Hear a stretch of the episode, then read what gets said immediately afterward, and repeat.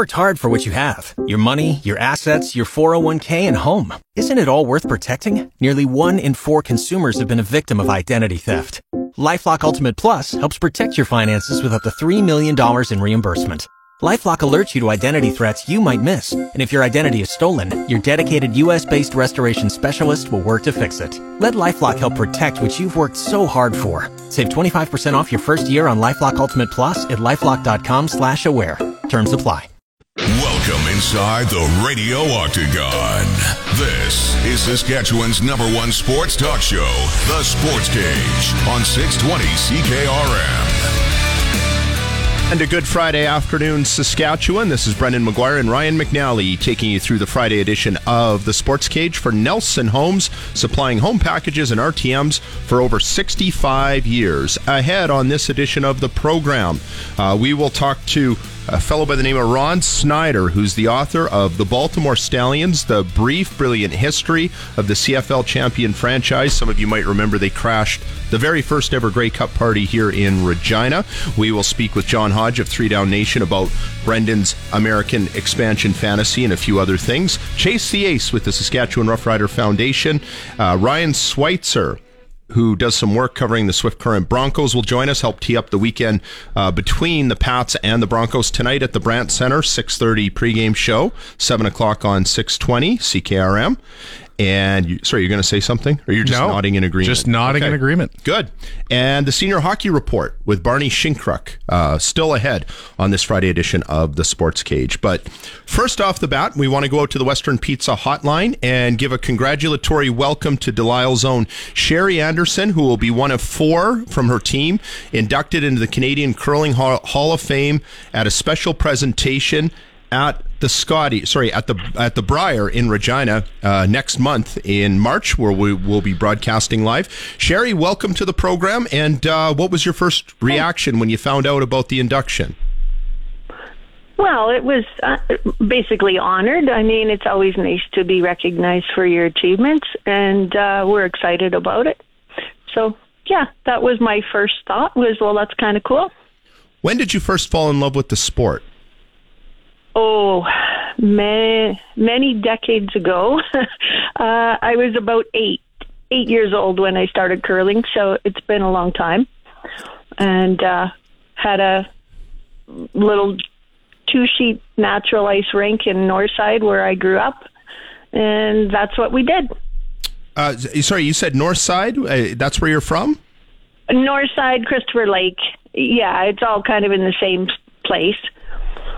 Gotcha. Okay, very good. Um, were you surprised when you got the call? Uh, was this something that you had not expected?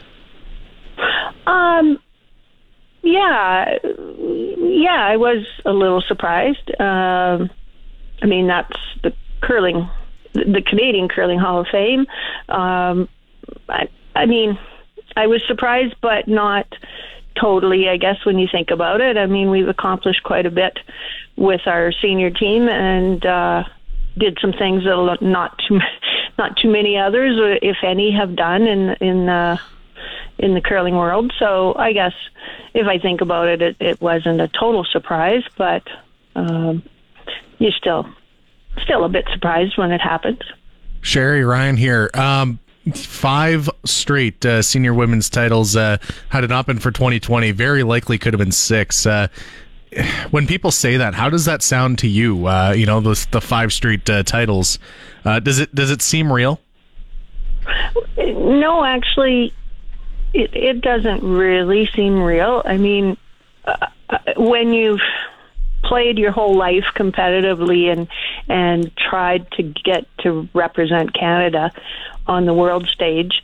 Um, you know, it, it's it was a goal of mine from when I, when I was very young. So to get there and then having done it, even looking back now in the last few years and saying, well, geez, that's quite an accomplishment, but it still doesn't it still doesn't seem quite real to me. I, I mean, it's just doing what we all like to do and uh, what we love to do in the sport. So it didn't ever seem like pressure or or a job or any of that. It's just been fun and a, a great ride. So, uh, yeah, Our guest on the Western Pizza Hotline, the newest inductee into the Canadian Curling Hall of Fame, Sherry Anderson, originally from Delisle, Saskatchewan.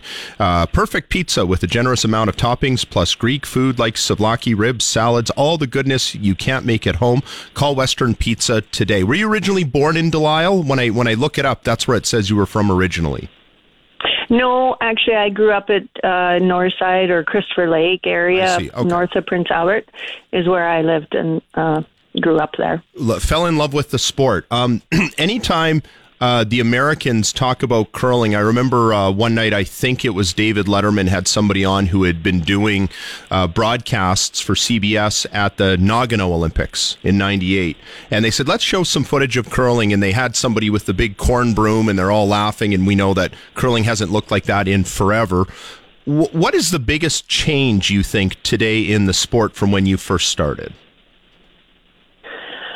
Oh goodness, I I don't think I could nail it down, narrow it down to one thing. I, I- mean, the equipment's gotten so much better. The ice conditions have gotten so much better. Um, you know, if you take the top curlers in the world right now and they had to play on conditions that we played on 30 years ago, uh, it would be a different it would be a little different look you know? I mean we the top teams make it look so easy on television and and then you get a beginner that goes out there and and they can't begin to duplicate what they see on television because uh, it's just it takes a lot of work at it right? A long a long time to perfect that. But i think the combination of the rocks, the conditions of the ice, and the rule changes. I mean, there's been a lot of rule changes over the years, like any sport, where they try to perfect and get. You know, when things change in the sport, when the conditions do change, then they have to up upgrade the uh, the rules. And uh, I mean, it's, I think it's a marvelous thing. Uh, the rule changes that we've had over the years to keep people and players interested, um, and and the fans. So Sherry, it's a bit like golf, isn't it, when you talk about curling? Because everywhere you go, it seems like it's a different uh, surface you're playing on, and you know, at times, almost a different sport. Well, exactly, and and you know, we we talk about you talk about homers, right? It's no different than a golf course. If that's your that's your course, you get used to that. But maybe you're not a very good player on different conditions out at another golf course. That maybe the greens are faster or slower or you know more break, whatever. Uh, curling's very much the same, but you know the top teams all you have to do is look around and everybody's playing um, all over the world right? You've got the european teams coming and the asian teams coming over to canada and they're playing in the slam events. Now having said that usually the slam events are very consistent as far as the rocks and the ice. So it's not back in our day where oh maybe it fell over on the on the one side of the sheet. It fell to the boards and you had to play negative ice or or throw the wrong turn and you know things like that. But that's long gone now Uh, so often, those of us who follow curling casually, we always think of team this or team that, and we think of the skip and, and the name on the team. And it's easy to downplay the contributions of the other members of the team. Uh, on your team that's going in the hall with you, Patty uh, Brenda Goertzen, and Anita Silvernagle, what can you tell us about their contributions to this? Well, I mean, it's it's a team sport. You you have to all perform and and play at your best to win anything.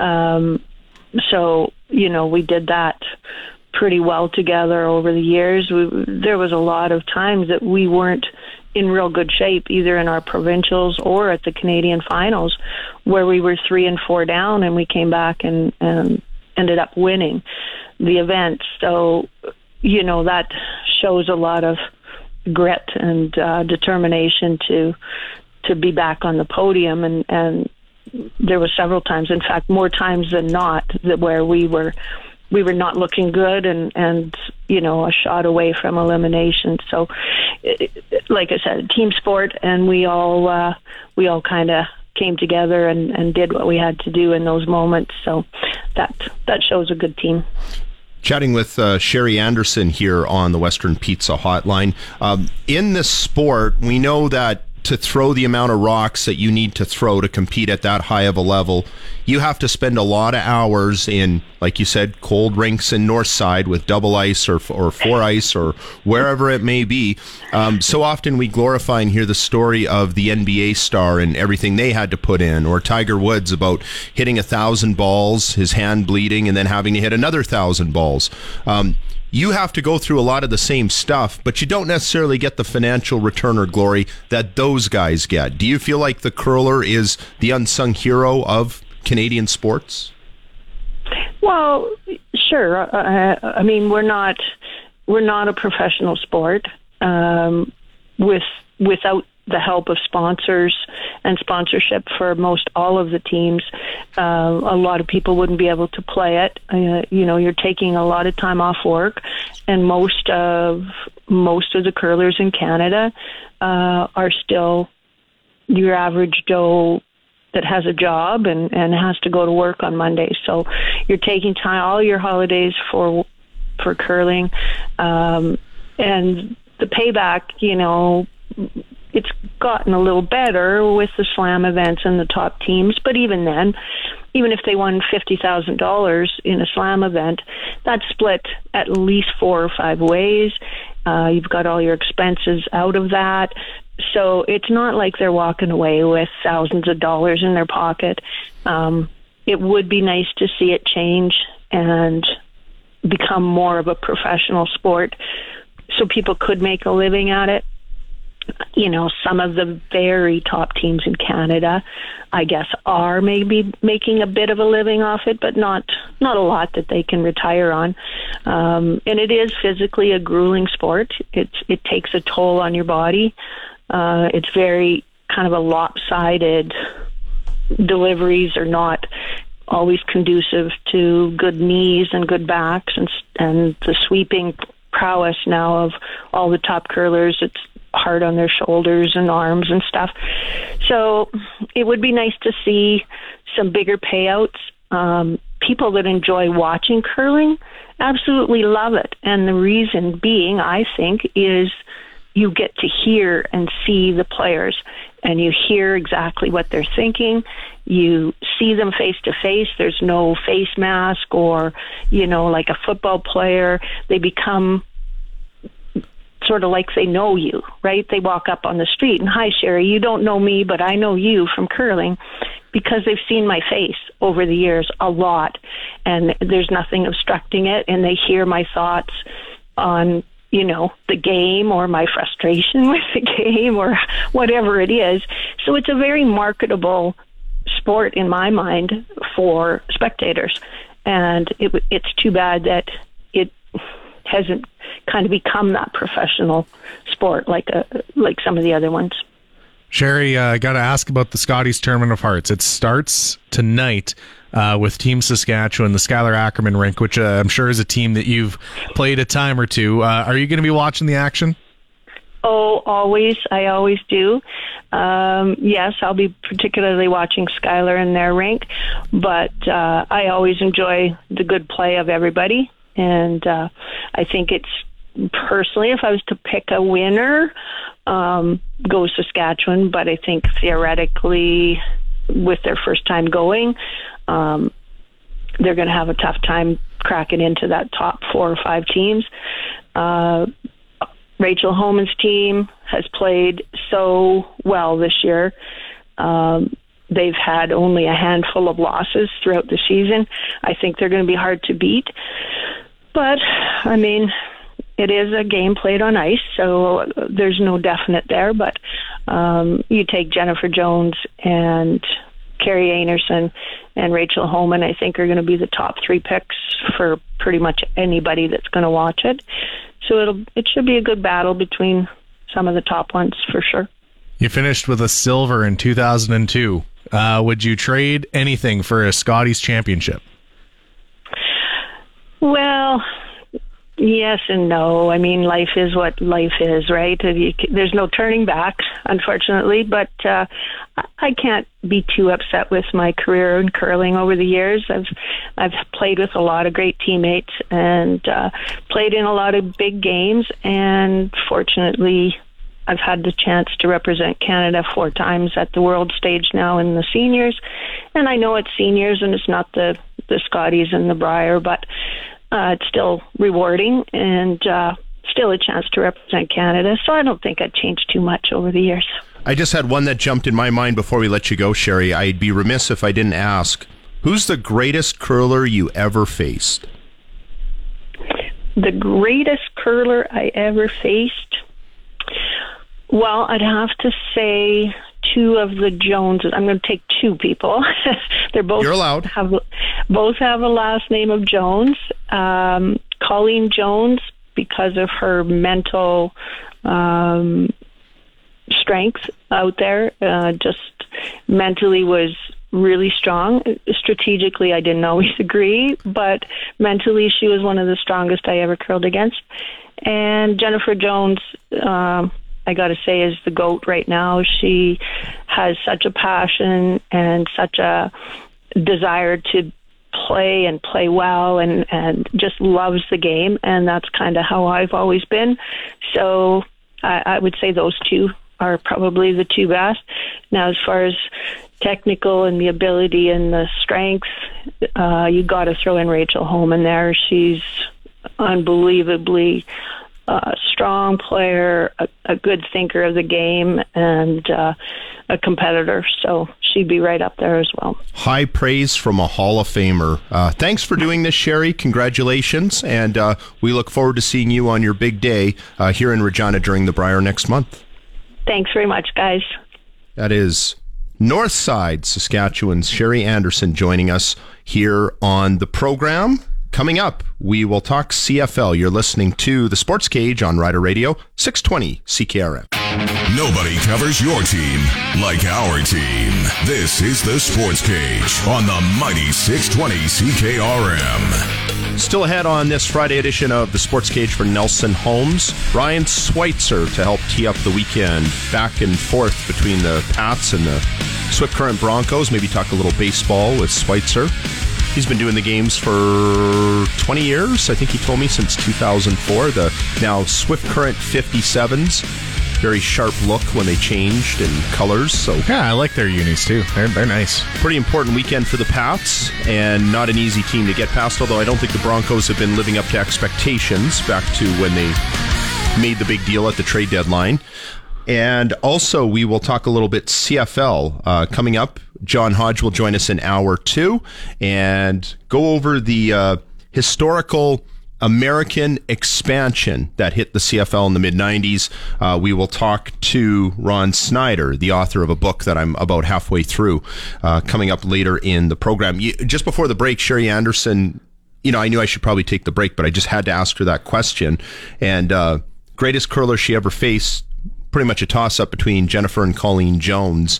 What did you say you had a stat for Colleen Jones? Well, and I mentioned that uh, Scotties final in 2002 in Brandon. Uh, Colleen Jones threw 99% in that final. So that that was uh, the stat of note uh, for me that I wanted to pick out, uh, which uh, in the 1 2 game where Anderson beat Colleen Jones, uh, Colleen Jones threw 68%. So, you know, just she turned it on for the big games and, you know, definitely definitely won her fair share of big games as well. But uh, yeah, I, I, would definitely uh, agree with Sherry Anderson on that Colleen Jones, Jennifer Jones kind of half and half take. They're uh, both uh, tremendous curlers in their own right, but uh, in Saskatchewan, we definitely still think of Sandra Schmirler as one of the greats too.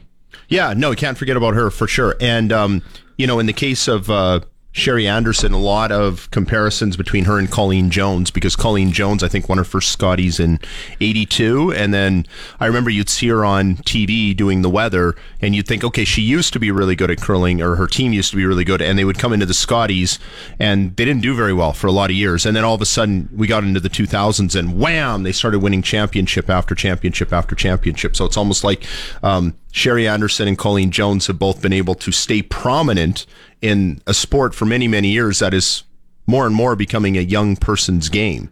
And I kind of put them in that same category of a Kevin Martin, you know, Brad Gushue, who were able to do it at a high level into their 40s and even beyond. So that's pretty cool. We will see that induction ceremony coming up at the Brier, where we'll be broadcasting live throughout the entire event, our usual time during the week, 2 to 5 on weekends. I know you'll be down there a lot on the weekends, and we will look forward to that. Okay, coming up next, we will go to Baltimore, Maryland, and visit with Ron Snyder. You're listening to The Sports Cage on Rider Radio, 620 CKRM. It's time to step into the radio octagon.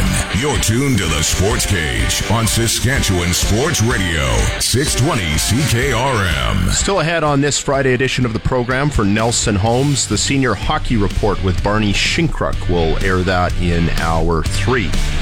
But right now, we go out to the Western Pizza Hotline to the great state of Maryland, where we are joined by Ron Snyder, who is an award winning journalist who lives in Baltimore, Maryland, and has fond memories of that city's CFL time. And many of you will remember the very first Grey Cup played at Taylor Field was going to be a huge party, and it still was until the Americans came in and completely crashed it on us. But very, very fond memories for me, I know that was my first ever Grey Cup, and I remember I, I told the story earlier this week when uh, Ermias Gabriel and I would go to all the games in 94, 95 and talk about how exciting it was to have so many teams. And I, I think he made the comment that must have been really boring and dull when we only had eight or nine teams, and that's where we were back to uh, two years later. Ron, welcome to the program. Thank you for having me. I really appreciate it. What made you want to write this book the Baltimore Stallions, the brief, brilliant history of the CFL franchise? Well, it's something I, it was really 10 years in the making for me. I grew up here in Baltimore. And, you know, for those out your way that may not know, you know, we went, uh, we had lost our initial NFL team, the Colts, back in 84. And I was like six or seven around that time and went basically my whole childhood without NFL football. And, uh, you know, we lost out on expansion here when uh, the Jaguars and the Panthers got their teams, and then uh, this uh, businessman by the name of Jim Speros came to town and said, "We're going to bring football back to Baltimore, and it's going to be of the Canadian variety." And we're like, "Wait a minute, what?" we were a little surprised at first, but this is again during the the big expansion era uh, experiment of of the, of the mid '90s, and these guys came in and were just so impressive, so amazing. I mean, all they did was win. It was fun football. It was exciting football, um, and and uh, you know some of the greats of all time you know came out of those two teams in in, in Baltimore. Uh, you know, going to the Grey Cup both years. Um, you know, losing in '94 on the last second field goal, and and winning it all in '95, and then they were gone. I mean, it was you know the the, the Ravens came back. The the the U.S. expansion was kind of uh, deemed a not a success outside of Baltimore, and you know they they, they kind of went away, and I just felt like they, they had a story to tell, and, and and I was just glad I was able to tell it. Was there any point during that time when you were a fan that you thought, or you sensed the people of Baltimore thought, this Canadian game in some ways is better than the American version? We, we were so jaded at the time with the NFL. I mean, because again, they you know the, the, the Colts left. We were thieves with so many different times uh, with with uh, different teams moving in, and, and it came in and we had forty thousand fans out in many games that first season, um, and it was it was a you know it, of course it was just getting used to the rules, but I think you know unlike a lot of those other U.S. teams in Vegas and Birmingham and just uh, Shreveport I mean, this was a team that was built for the CFL. So, you know, it really helped the fact that, that this was a team that knew how to play the CFL brand of football, and, and it was exciting. They were putting up points. Um, they were, um, you know, playing tough defense. It was a blue collar team for a blue collar town, and it was just it was fun to watch. And I think, if, especially for us, you know, you got to remember '94, especially. You know, the, the, the baseball strike was going on, so it was right. really the only game in town so you know we we were we were all into it, and you know they initially called them the Colts, which which you know until the uh, NFL sued, and the next thing you know, you know they played that first season as the Baltimore CFLers. They didn't even have a, a team name. You know, there was a team with no name, and I think we just all kind of just connected with one another, and you know, it, it, even to this day, 30 years later, it's today still uh, is a team that holds a special place in my heart. Do you think that that um, two-year stretch pressured the National Football League at all to going back into that city? You know, I mean, th- there is a narrative that that was the case. I think it was part of it.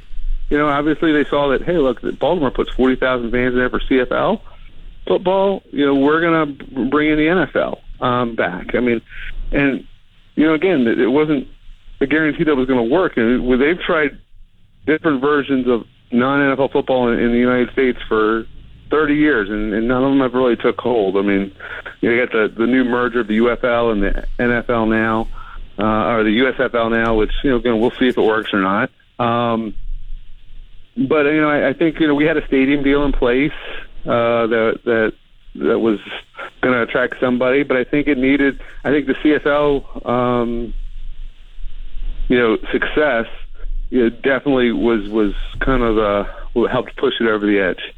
You know, and say and let the NFL know that maybe we made a mistake here. Ron, do you still catch up with the CFL game? Uh, it's uh, changed slightly uh, since, of course, that uh, Baltimore run in 94, 95, but uh, it, do you still uh, catch up with it every now and again? I, I, you know, I watch it. Um, you know, I watch it a lot. Um, you know, when we can get it down here, I, I follow it on on somewhat online. Um, you know, I'm at that age now where, to be honest with you, uh, sports in general involves a lot of times with me going to watch my my kids play field hockey or swimming and stuff like that. So I know the I feeling. As, I haven't watched as much as you know I, I might normally have. I do keep up with it, and uh, you know I do root for its success. Um, again, you know I, I think I watched it more even after you know kept up with it while there were still some of our players still in the league. You know, watched those Montreal teams uh, that kind of merged into the what the Stallions were. You know, against some of those great players that you know, any CFL fan will know. Mike Pringle, greatest running back in CFL history. Uh, Jim Popp, one of the great GMs of, of CFL history. Tracy Ham, one of the great quarterbacks of all time. And you know, I mean, it's just uh, it was Don Matthews, uh, one of the great coaches in CFL history. So I mean, it was really a team that you know, yes, they were all American, but those guys had you know were you know built the name for themselves for the most part in the CFL, both before Baltimore and after Baltimore. Mean, you look at some of the, the players that, that came up through there that ended up going on to the NFL. Guys like Shar Pourdanesh, uh, Josh Miller went to the NFL. The punter, um, you know, and again we had some other players that had great success in, in the CFL. Players like Irv Smith and um, you know Robert Drummond, among others. OJ Brigance. OJ Brigance, yes, absolutely. OJ Brigance uh, was one of the great linebackers in CFL history. Is the only player in in football history to win a Grey Cup and a Super Bowl ring for the uh, in the same city. Our guest on the Western Pizza Hotline is author Ron Snyder. And uh, another question that I wanted to ask you about, or I was going to point out before I get to it, is um, your Stallions not only crashed the party in Saskatchewan because it was our first ever Grey Cup in the now what is over 100 year history of the franchise, but people might remember that Don Matthews left Saskatchewan to go to Baltimore and completely Right. raided the staff and took just about everybody on staff. So it was kind of like a double whammy for us uh, here in Regina. Is there any part of you that ever wonders if a project like that would be worth underwriting for the Canadian Football League again? Maybe not to Baltimore, but um, St. Louis almost got an NFL franchise when they um, before the Rams when they tried to lure the New England Patriots, and the prospective owner was going to call them the St. Louis Stallions. Um, you know, so there's a city that's wide open. Uh, have you ever Yeah. wondered about that? I, I, I've wondered, and, and you know, we- we've seen like again, we've they've tried alternate NFL football leagues in in, in the United States. You know, they, the XFL's had several you know versions. The USFL has had several versions. Um, again, now that the UFL, I would have always, I've always loved to seen what would happen if if it, the, the now UFL and the CFL could ever come to an agreement and kind of have some sort of uh, working agreement. You know, I think I think there's, you know, there is a formula. I mean, I think Baltimore, you know, Baltimore figured out how to do it. uh, you know, with Stallions. And, and if you look at the XFL, UFL, I mean, St. Louis has had success with their team there. Um, you know, and there have been a couple other cities. It, it's finding the right cities, the right agreement, the right economics. I mean, you know, I, I, I think, and I think, I, you know, I, I'm not a gambler, but I think with gambling expanding the way it has, like anytime you can have more football and more things to bet on, I think people will watch it. So, you know, maybe that's something that'll, that'll help it as well. But I would love to see a UFL, CFL uh, agreement of some kind because I think it just makes for, you know, could make for some exciting exciting times. All guests appearing on the Sports Cage uh, appear on the Western Pizza Hotline. Perfect pizza with a generous amount of toppings, plus Greek food like souvlaki, ribs, salads, all the goodness you can't make at home. Call Western Pizza today. So there's a constituents of fans up here who love the idea of a partnership with the old XFL, the USFL, now the United Football League, as you mentioned. And there's a con- constituents of fans up here who has n- no interest in that and wants no part of it. And then there's a few people who are right in the middle, like me, who I don't want any partnership with these leagues either. I don't want anything to do with those rules or whatever they come up with. Right. I want American expansion in the Canadian Football League. I, I, I have this mm-hmm. grand vision of getting to, uh, we're at nine teams right now, getting to 10 or 12 teams in Canada, tweaking the ratio, coming up with ideas to uh, maybe allow the Canadian teams to pay American players a northern living allowance so that the American teams don't have an unfair advantage to drawing players and working through all the barriers because there were a ton of issues that came up the last right. time that it did. Yeah, there were. I mean, you know, I think some people will point to the you know, the ratio was a big reason why the you know the Stallions were playing under a different set of rules uh, than the Canadian teams, and yeah, and, and I, I guess I, I didn't realize just how much of a you know uh, ownership CFL teams CFL had and, and had an issue with Baltimore until you know I started researching the book. I was like, "Ooh, they were really mad at us." A lot of people, and and and, and I, and I kind of felt like you know, we you know, we we embraced it. I think we were so upset that you know we were kind of you know persona non grata in the NFL, and we were like we embraced the CFL, and and, and we really enjoyed the game while we had it. Um, and like I said, I w- it was exciting for us. I would love to see. Yes, I mean whether it be the UFL or the uh, uh, CFL expanding into the US. Um, yeah, I, I would like to see that. I mean, it, it look. I mean, there are Canadian teams in the NBA. There are you know American and Canadian teams, obviously in the NHL, and obviously the, the Blue Jays have had success in in baseball. And you know, I, I I think it could work the other way around. It's just finding the right cities and and the right you know agreement for for for the teams. Do you think that? Well, I should ask you this question: Do you talk to Jim Speros often? I haven't talked to him in a couple of years. I mean, I, I did interview him for the book, and then um, you know, the book came out a couple of years ago. Um, it came out right at the start of the pandemic. I did a lot of interviews back then because there was no sports going on, so it kind of came out at a good time, but also came out at a at a bad time. I was able to do a a, a live stream, uh, you know, not long after the book came out, where I was able to bring all the players together, including um, Mr. Speros, and he came on and and uh, was uh, you know still excited about the about the team, and you know we had a lot of chance to reminisce about those times. And they they had a, a reunion uh, about five or six years, about five or six years ago now. Maybe a couple more. Actually, actually, it's been about no, it's been about almost ten years. Been nine years now. They had a reunion here in Baltimore for the 20th uh, reunion of the uh, of the CFL of the Grey Cup Championship. Uh, they had them in town and brought them all together, kind of a way to celebrate. Um, but I, I know he he still considers that one of his proudest uh, accomplishments in his professional life. I, th- I, think his words. I, I, saw footage. Dave Naylor from TSN went down, did a great story from that reunion, and I think yeah, well, Speros. Town, right. Yeah, and Speros got up in front of the crowd and just said, "Everybody, I've accomplished so much." Like because he's been a pretty successful businessman. You know, he played right. a little pro football. He he coached on a Super Bowl winning team, and he said, "This was the greatest thing I've ever done." And I think he broke down in tears, and everybody cheered, and mm-hmm. that was a pretty cool scene. The reason why I asked if you talked with him much. Um, did, did you ever get a sense that he would have rejected the idea of, hey, we want you in the CFL. We think you can be successful. We'll all be successful. but it has to be the Canadian Football League forever. And that's the brand of the different rules in order to be relevant from the American brand of football. Do you think he ever would have been accepting of that? Uh, uh, I'm sorry, like if he would have been accepting of the brand. The brand, the name could never change. It has to be Canadian Football Oh. League forever, and the rules have to be what they are. I don't know. I, I to be honest with you, I, I'm not sure because I mean I don't know. If it was, unfortunately, you know, the, it wasn't around long enough. I know there was some talk of of may, uh, maybe tweaking some things. I know uh, in, in the United States it was hard getting. I think the hardest thing was getting stadiums, uh, fields that, that that configured to the um, to the CFL.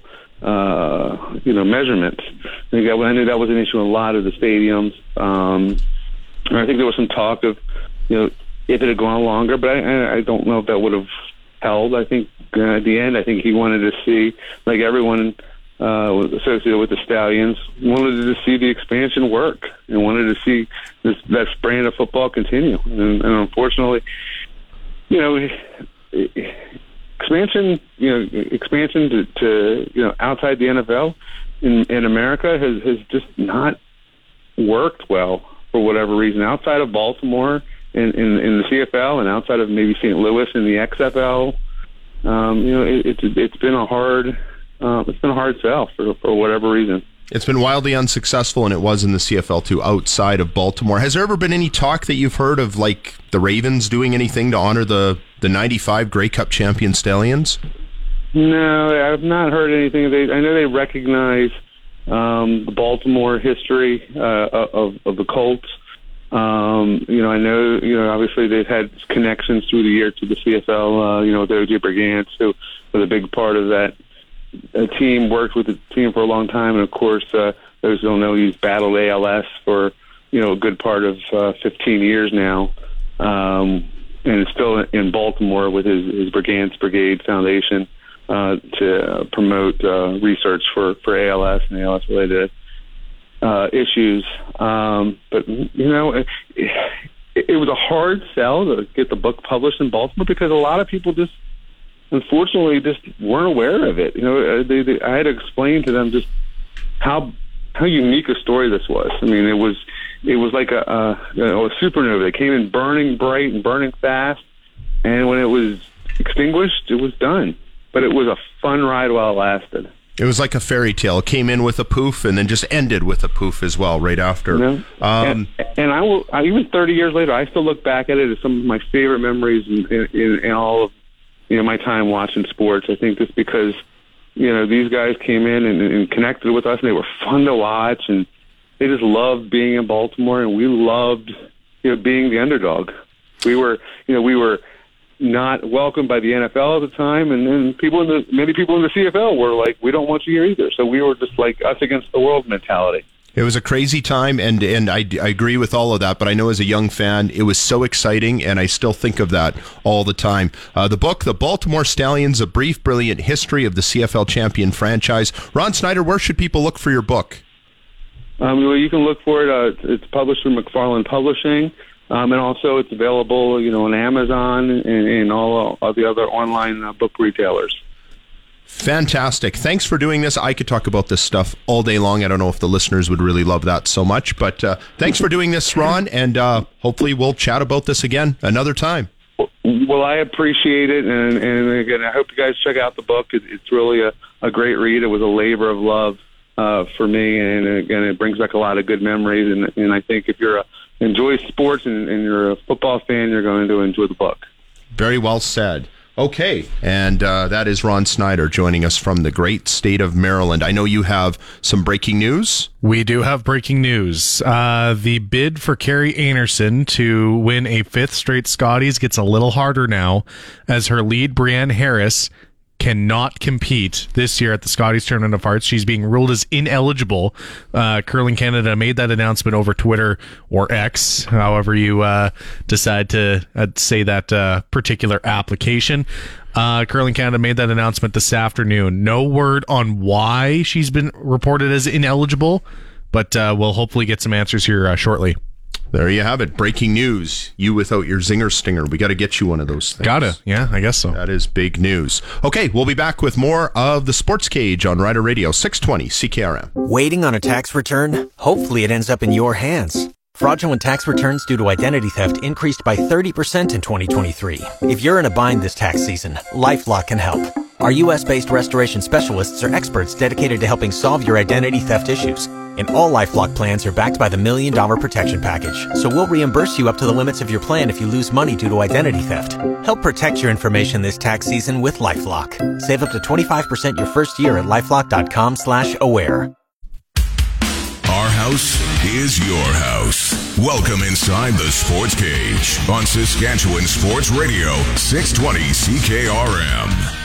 Still ahead in hour two of this Nelson Homes Friday edition of the Sports Cage. John Hodge from Three Down Nation. We'll do a bit of a follow up to the chat we just had with uh, the author Ron Snyder. Special thanks to him. Of course, Ryan McNally with the breaking news. But getting back to the um, American expansion era, I know you're just a young buck. Uh, how old were you when those teams came around? I did not exist. I was Oh, you weren't in- even born yet. I was born in 97. Yeah, and see, I feel like you missed out. Yeah, do you watch the 30 for 30s that ESPN? Uh, I do. I do. I don't think I've watched that one. No, but, that, uh, I, th- there hasn't been. there one. That's hasn't been point. one. I know, isn't that crazy? But have you have you ever watched the USFL one, like Small Potatoes? With uh, Donald I watched the XFL one Okay. with uh, Vince McMahon and NBC. That one was cool. Yeah, and and the point is, when I watch those, I think, okay, this is really interesting. This is cool.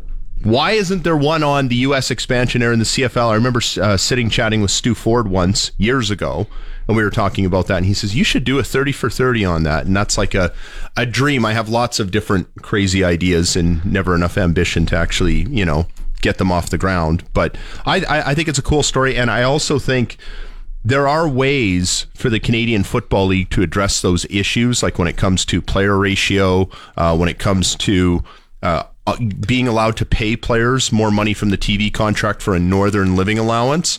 These are complicated issues, and nobody's ever been able to dive in far enough. But when you look at these pop up leagues that just come and go in the United States, and they keep popping up for a reason. They keep failing for a lot of other reasons, but it's because there's a want for that. And what I mean by that is there's American networks who want content and are willing to put some money into it. And you just think there's got to be a fit here. Like all these things that Fox um, and whatever network is willing to fund it, the things that they want but don't have, the CFL has the stuff that they don't have. Just like Fox has things that we don't have up here, and that's American greenbacks. And it always kind of amazes me that we've never found that fit. And and in no way does that mean the league ever should have entered into the partnership with the XFL or the uh, you know or any other league because what we have is great. What they have is not so great. So it has to be on our terms. The Canadian teams have to have special privileges in order for it to work. But like anything in life, um, anything that's worthwhile is a challenge. And I feel like that would be a way that the league could grow and also put in um, things that incent teams to actually develop stud Canadian quarterbacks. You know, like if the Canadian quarterback's salary doesn't count against the salary cap, you would see that change pretty quickly so that you can have the Canadian ratio and compete with these American teams who don't have to have the ratio.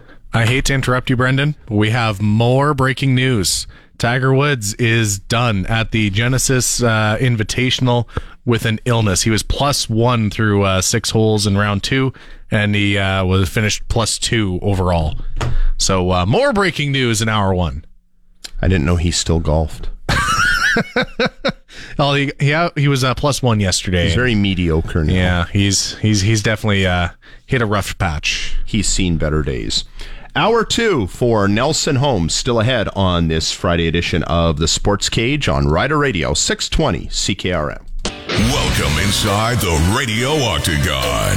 This is Saskatchewan's number one sports talk show, The Sports Cage, on 620 CKRM. The Friday edition of the Sports Cage into hour two for Nelson Homes, supplying home packages and RTMs for over 65 years. Lots of hockey talk still ahead on this edition of the program. We will tee up the weekend home and home between the Regina Pats and Swift Current Broncos. Very critical home and home And Dante DeCarry will have the broadcast of both games at 7 o'clock both nights. McNally, are you doing the game on TV? I am not, but we'll have the Monday Family Day game on Access Now Sports uh, with uh, Calgary coming to town. Very good. Probably won't be as cool as the uh, SpongeBob uniforms the one night. Those was those were hard. Those are hard to see. Great cause, but oof. Was that the Medicine Hat game? Yes, uh, Medicine Hat was on uh, also Tuesday night though. Uh, that was a five-four loss for the Pats. But uh, SpongeBob night, the uh, Pats ended up winning. I want to say in overtime. I think that's I think overtime. Overtime. I'm possibly. Ron Burgundy. and also uh, the senior hockey report Yes, with uh, Barney Shinkruk, the barn dog.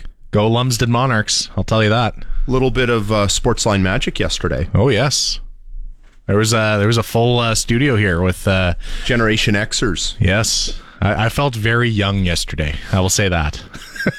I'm sure they love to hear that. That's where a lot of the magic in local sports came from, though. It was really from those STV days and the And they did talk a lot 80s, about that 90s, as well. Yeah. I'm sure they did, and uh, haven't got it yet on my podcatcher. But uh, I'll be listening to that. Um, right now, we'll go out on the Western Pizza Hotline, where we are joined by my good pal John Hodge from Three Down Nation. John, did uh, you and JC listen to the segment we had with AJ Ouellette earlier this week yet? I have not yet, but I've got my popcorn ready, and I will be downloading it in my podcast app for sure. I hope I'm not overbilling it, but you know, and uh, look, you fight the good fight on that podcast that you guys do, uh, and argue the case for running backs. I think JC is the one analytics nerd who always fights against it, isn't he?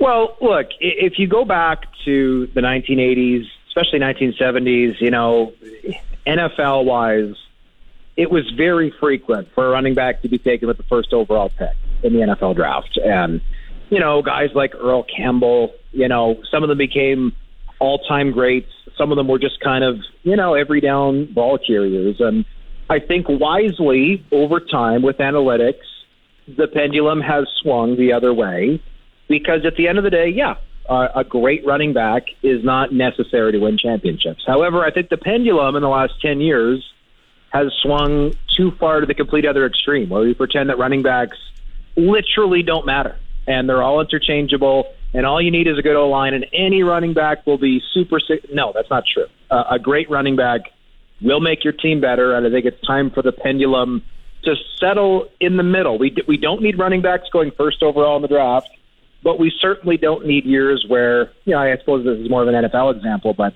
there have been years where running backs don't go until the late second round, and it's like, come on, if if, running back isn't important, I'm sorry. Then why is why is tight end important, or why is middle linebacker important, or why is free safety important? Like these are all positions that are at least somewhat important to winning a championship, and I don't think it's a coincidence that you know the the the, the highest paid running back has been in the Grey Cup for the last four years. Whether you want to count Andrew Harris or Brady Oliveira or or AJ Ouellette, who's going to be making a pretty penny this year in Riderville.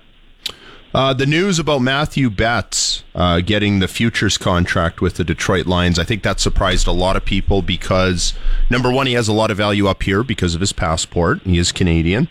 And he's 28 years old. The NFL doesn't usually show a lot of interest in players that old. You've kind of aged out by that point. Can you explain how a futures contract works in the NFL? And are you surprised that it came to that? Well, the, the the rollover for the NFL doesn't happen until I believe it's March. So if you want to sign a player to a deal, you you have to kind of wait until that that fresh year, or you can sign to what's called a reserve slash futures deal, which you can kind of sign as an intermediary before the the official league turnover. Now, I'll, I'll say this, Brendan. Betts, you, you said it's 28. Not only is he 28, he's turning 29 next month. Like he is, he is for all intents and purposes a 29 year old, which is older than we almost ever see players make the jump. I think the last guy to make the jump at this age was Kory Sheets, who did so, you know, 10 years ago. After, of course, he helped the Riders win a Grey Cup at home in 2013. So it, it's not unheard of for this to happen, but it's certainly rare. Betts was a player who was rumored to be you know, courted by a few teams. BC was obviously one, Hamilton was obviously another, to the tune of about two hundred seventy-five thousand dollars. Now, with that being, you know, like, like essentially a guaranteed offer, he has rolled the dice here. He told the media, I was in the, the video conference earlier this week. It's a one-year deal with the Lions. It does not include any guaranteed money. But an interesting thing he mentioned is that he turned down, or, or rather, sources indicated to me that he turned down a separate offer from the NFL that did include some guaranteed money. He didn't talk about that directly in the press conference, but the point is he is confident that he can make the Detroit Lions roster. The Lions, by my count, only have two edge rushers under contract for next season. One of them is Aidan Hutchinson, who's a former second overall pick out of Michigan, a guy who's kind of a you know, a, a speedy edge defender, a high motor guy, and that's exactly what Matthew Betts is. And he said that high motor ability, that that work ethic is something that really attracted the Lions to him. So it, will he make the team? Entirely possible he'll get cut and he'll be coming back to the CFL after Labor Day. But it, you know, I mean, if he does make Detroit, then obviously his gamble will have paid off because even on a, a minimum contract, he will make a lot more money on the active roster in Detroit than he would have even as a superstar in the CFL. It wasn't that long ago I heard Brendon LaBatte quoted as saying he would have, if he had understood what NFL futures contracts were, signed with, I think it was the Pittsburgh Steelers rather than come north. So, can you explain how does an NFL futures contract work? Well, I mean, I, I, I, don't know all of the ins and outs, but what I will say. I forget, you're the three down guy. I'm putting you on the spot. what I will say is that the agent here is Sasha Ghavami, who's based in Montreal. That is the agent for Matthew Betts. Sasha has previously represented Anthony Auclair, who spent six years in the NFL.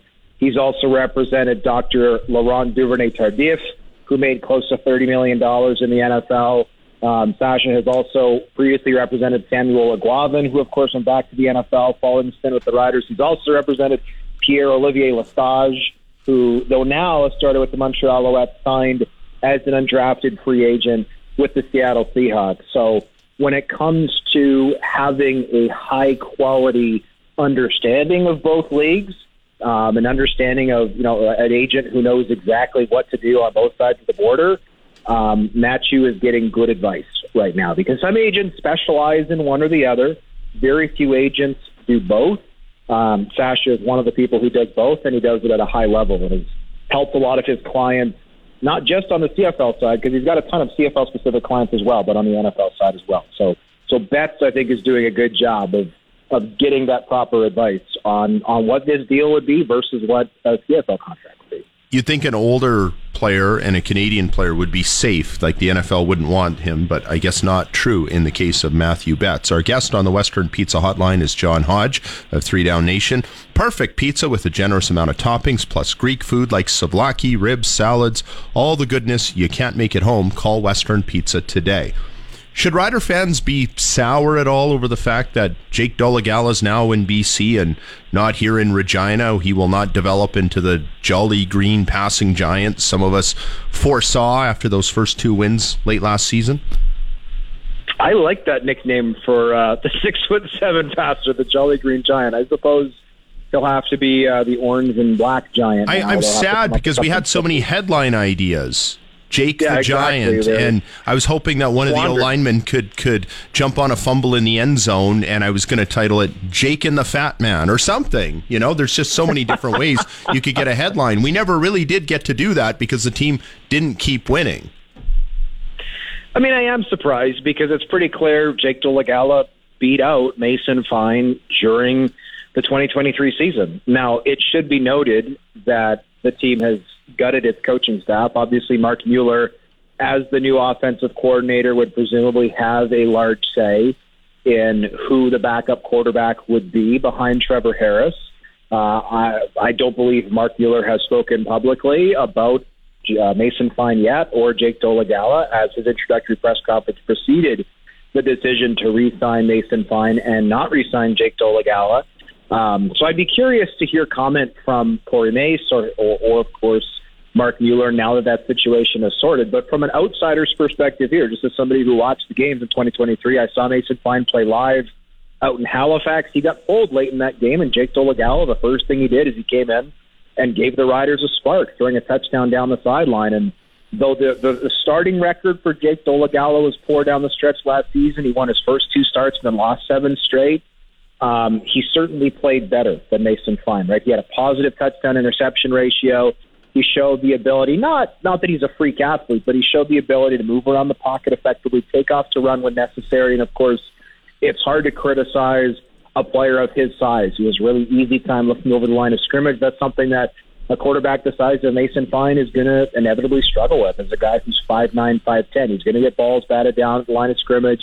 He's going to have a harder time seeing over some of those taller blockers or, or taller defenders. So, you know, clearly there's something the Riders saw that I'm not seeing. But yes, if you're asking if I was surprised that that's the route the Riders went, I, I was.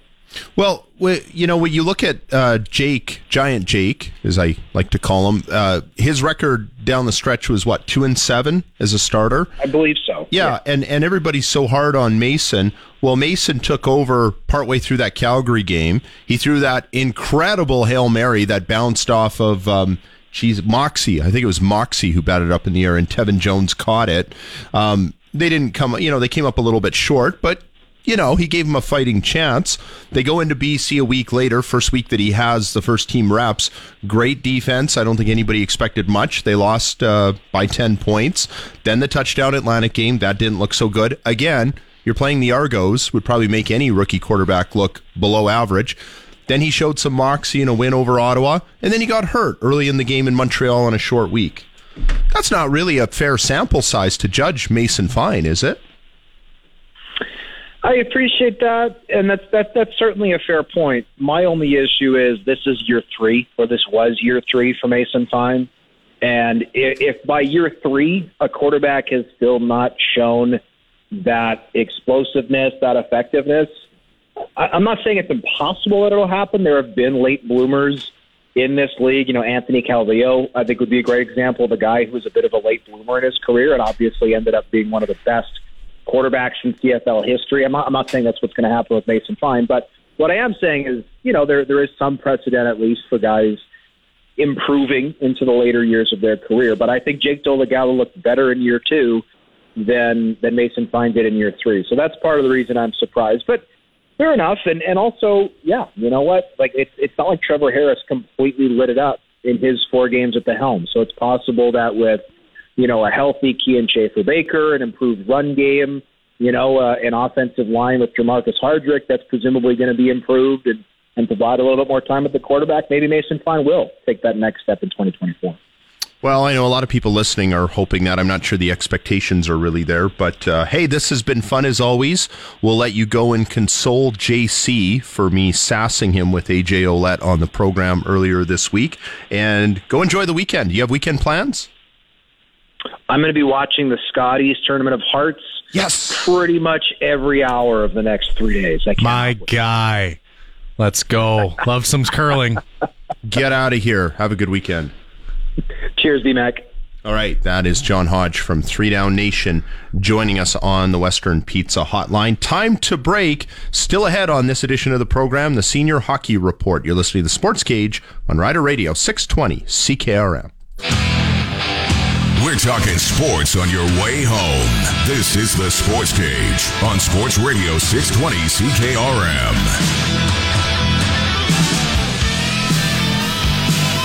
And welcome back to the Sports Cage. Ryan McNally with Brendan McGuire here. And uh, of course, it is uh, one of the most wonderful times of years for curling fans. The Scotties Tournament of Hearts kicks off tonight. Uh, Saskatchewan Skylar Ackerman uh, begins play against PEI. Uh, Team Canada will uh, play against Quebec's Laurie St. George in the what I will assume will be the TV game, Brendan. As we get set to hear some more legendary calls from Vic Rauter. Canadian Championship right here for Saskatchewan. They're down by three. Shot stone back four. Hard. Alan Chuck. Tammy Schneider waiting. Now, here they go. Are they going to paper that guard? Centerline guard. They're going to paper it to get it by. They did. Tap it back. Fire oh, Two for three, Saskatchewan, and we're all tied up. Brett Dunstone ah. says he loves to make the big shot. Has he got one here? Sure he does. Oh, what a shot. Curl up, bump it back. Look at that.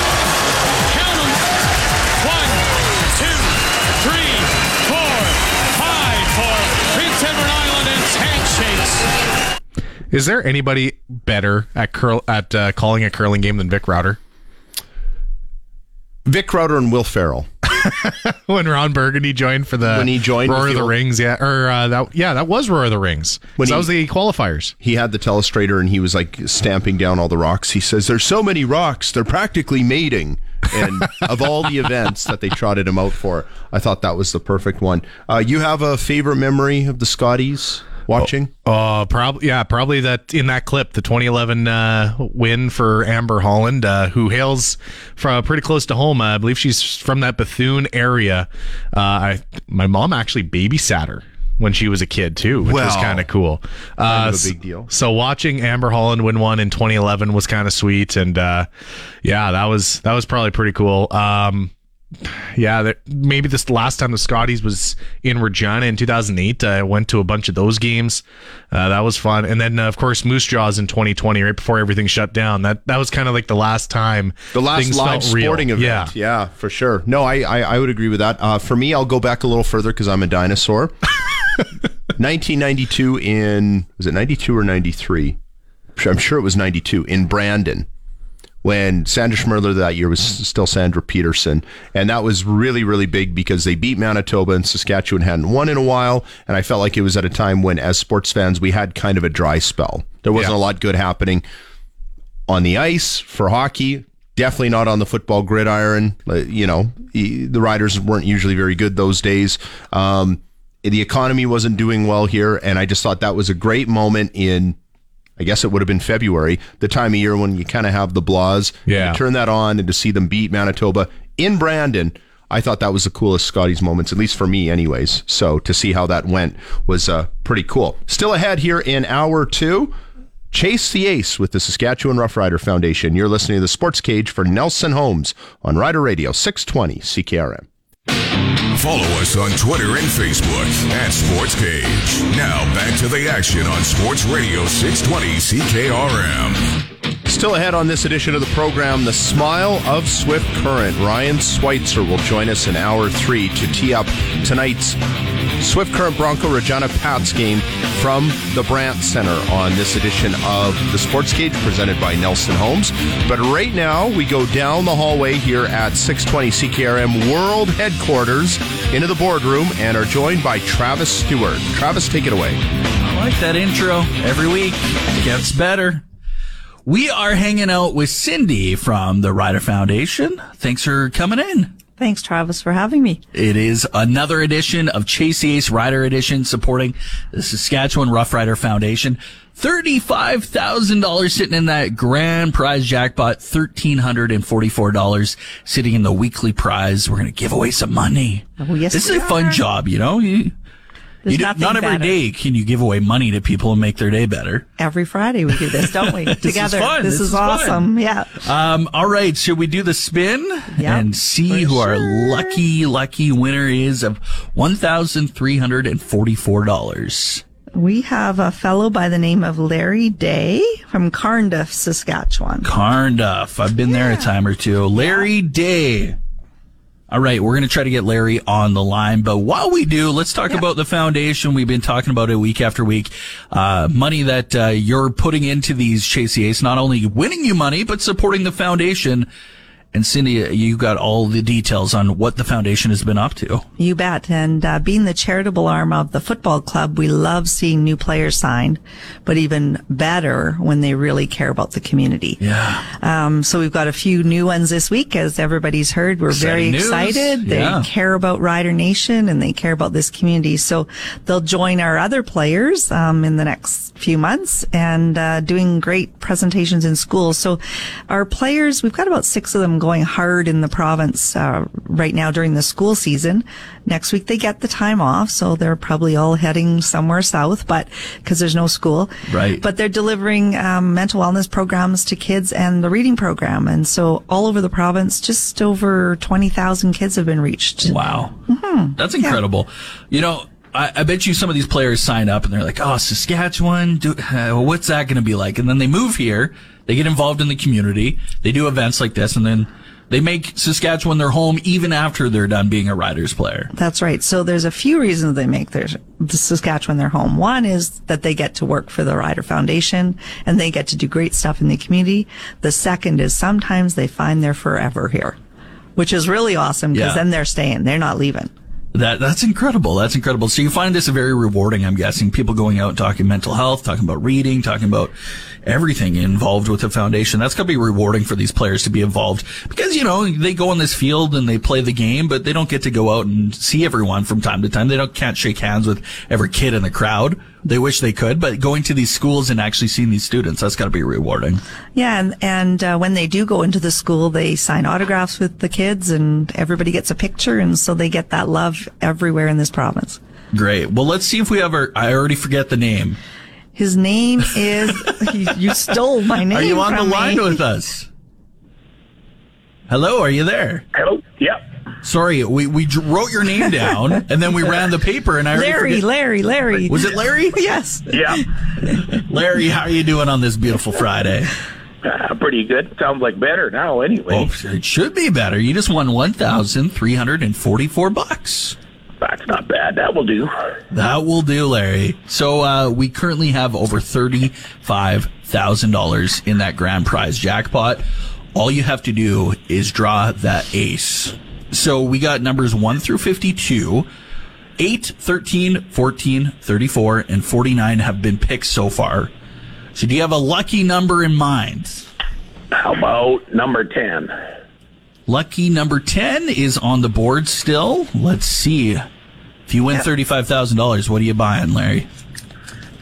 I don't know. Maybe a new Harley Davidson. Maybe. Oh, that would be cool. Money well spent there. Let's see. We're ripping open number 10. It is a two of hearts, unfortunately. Oh. but that's all right. You won 1300 bucks there, Larry. Thirteen hundred. Okay, sounds good. I don't know if that's going to buy you a bike, but I'll buy you No. something nice. That'll buy a seat or something, I guess. There you go. There you go. Well, thank you for supporting the foundation and buying some tickets and tell your friends and family to do so. Okay, sounds good. All right. Thanks for calling in. Thanks for Thanks. listening. You bet. Listen, that was six, another successful one. Thirteen hundred bucks in somebody's Yeah. pocket. yeah. And the pot goes higher again next week. And how do we buy tickets if somebody wants to get involved? Starting at 5 o'clock, you go to riderville.com or um, 5050 Foundation and you'll be able to buy your tickets. It's really easy. Um, you can go with other people and buy a bigger pack, gives you more chance to win, or a subscription, which will get your name in every week and you can blast out of here and you don't have to worry about it. There you go. Get the coworkers, friends, family involved. Have some fun with it. Uh, office pool, get together, Yeah. support the foundation, and maybe win some big money. That's right. Well, thank you for coming in again. Thank you. This See you next Friday. Another edition of Chase the Ace Rider Edition. You're listening to the radio home of the Saskatchewan Roughriders, the Sports Cage on 620 CKRM. Still ahead on this Friday edition of the Sports Cage, the Senior Hockey Report with Barney uh, Shinkruk. There, I fumbled that enough. Barney Shinkruk will have the Senior Hockey Report in our number three, and we will tee up the Pats weekend too. Very big weekend. They just keep getting bigger and bigger as we get through these final six weeks of the season, and they have that big long road trip uh, that they have to do. Very odd that the Pats have to do a road trip at the end of February, but it is what it is. With the usually they vacate for the um, Agribition or Grey Cup some years, and this year it's all about the Brier coming in, so they decided to push that off, and so these home games just become more and more important. You know, I did a year riding in the Iron Lung with the Windsor Spitfires around Ontario, and people at the time who I thought were going to be nobodies forever um, have actually gone on to be somebodies and vice versa. And I'll give you an example. Robbie Schremp, um, I think he was averaging four points a game for a good part of that season with the London Knights, and he was a high draft pick of Edmonton. They had already sent him a whack of cash, and I said he's going to be a superstar in the NHL. Never happened. Wojtek Wolski. I thought he would be a superstar in the NHL. Never happened. And Steve Downey, who was a star with Windsor at the time, never became a superstar in the NHL. And then there were other players and people who went on to great things. Bryan Bickell had a really nice career with the Chicago Blackhawks. Jordan Staal, um, nice player with Peterborough, never thought he would be anywhere near where his brothers were, and he turned out to be a pretty big star in the uh, the NHL. So you just never know when you go and you watch the Pats or the Warriors or whoever who's out there on the ice who's going to be a big star. I never thought Josh Morrissey would have the career he's having or Leon Draisaitl, but what do I know? And um, you know when when I look at um, you know these star players, it'll be interesting for fans to get a look at Connor Geekie, who comes in with the Swift Current Broncos uh, tomorrow night and Saturday night, and I think that's a big part of the draw at this point, isn't it, for the Pats? Yeah, absolutely. You know, and uh, come to think of it, Tanner Howe leads the Pats in points. He only has four points less than Connor Geekie, who's, uh, I believe, uh, draft pick of the NHL last season. So, you know, it's you know, there's there's some talent on the Pats still. Granted, this season maybe hasn't. It, I think it's gone as expected for the Pats, but uh, you know, obviously the team would like to finish better than they're finishing right now. But uh, you know, yeah, there's still some good players on the Pats, good draft eligible players as well. There's a talk that uh, Tanner Howe could go anywhere in the late first to early second round, and then of course the Vaughn twins uh, could end up uh, getting their name called by a team at some point. Jackson and Corbin. Corbin, thank you. And Braxton was Whitehead. Braxton Whitehead, Jackson yes. and Braxton. A lot of X's on the team. I'm glad those are first names, not uh, last names, because uh, the Pats uh, jersey department might uh, be running low on the on the X's for uh, for names, especially when you're doing the broadcast. Uh, you can chime in on the Capital Ford Lincoln text line 306 936 6262. Um, you know, we had the news channel on here in the studio, and they keep bringing up this story of uh, um, that Russian Alexei Navalny. I guess uh, Putin finally got him, and very, very sad. And you know, I l- listen. This is a program. Where I think anybody or most of us who come on the air, it's not to jump all over people. It's to bring people up. And I don't hate anyone, but I hate the Russians. and and and and it's no different. Um, there was a really good story that came on a little while ago. Kevin O'Leary, you know who Kevin O'Leary Oh, is? yeah. from Shark Tank, and he uh, he did an interview, and this is a pretty cool story. It's funny because he's actually a big supporter of the CBC, and he was a runner, I guess, in the early '80s. He did something for Hockey Night in Canada when he was just a young kid, not unlike yourself. He was probably even younger than you at the time, and he tells the story of Harold Ballard of how they had a game against the Soviets one night in the early 1980s, and uh, Ralph Mellanby, the producer of Hockey Night in Canada, decided for the three stars they were going to choose one of the Soviets to be a star. So Kevin O'Leary runs over and he explains this to Harold Ballard, and Harold says, "Uh-uh, it's not happening." He says, "What do you mean?" he says, "I don't like him." He says, "You tell him if that happens, I'm pulling the breaker." Because in the old Maple Leaf Gardens, it was such a dump you could probably he probably could do that. He could probably just walk over in his um, crappy, dumpy little press box area down at ice level, and he could just pull the plug. And so he said, sure enough, he went up. He told Ralph. Ralph said, whatever. Star number two, whoever it was, let's say it was Vyacheslav Fetisov, comes skating out on the ice, and zzz, he said it, for the first time ever, Hockey Night in Canada went dark. and and after Kevin O'Leary said, he said, I always admired him for that because that took guts. Well, that's Harold Ballard for you. Um, according to Wendel Clark's book, uh, Bleeding uh, Blue and White, I think is the title. Uh, Harold Ballard quite literally lived at Maple Leaf Gardens. Like that guy bled blue and white, and he was all about the team. And uh, I think that's a side we didn't really we saw it in glimpses, and we kind of just chalked it up as oh that that crazy old guy, right, running the you know Toronto Maple Leafs. But like the guy genuinely, passionately cared about Toronto and the Toronto Maple Leafs.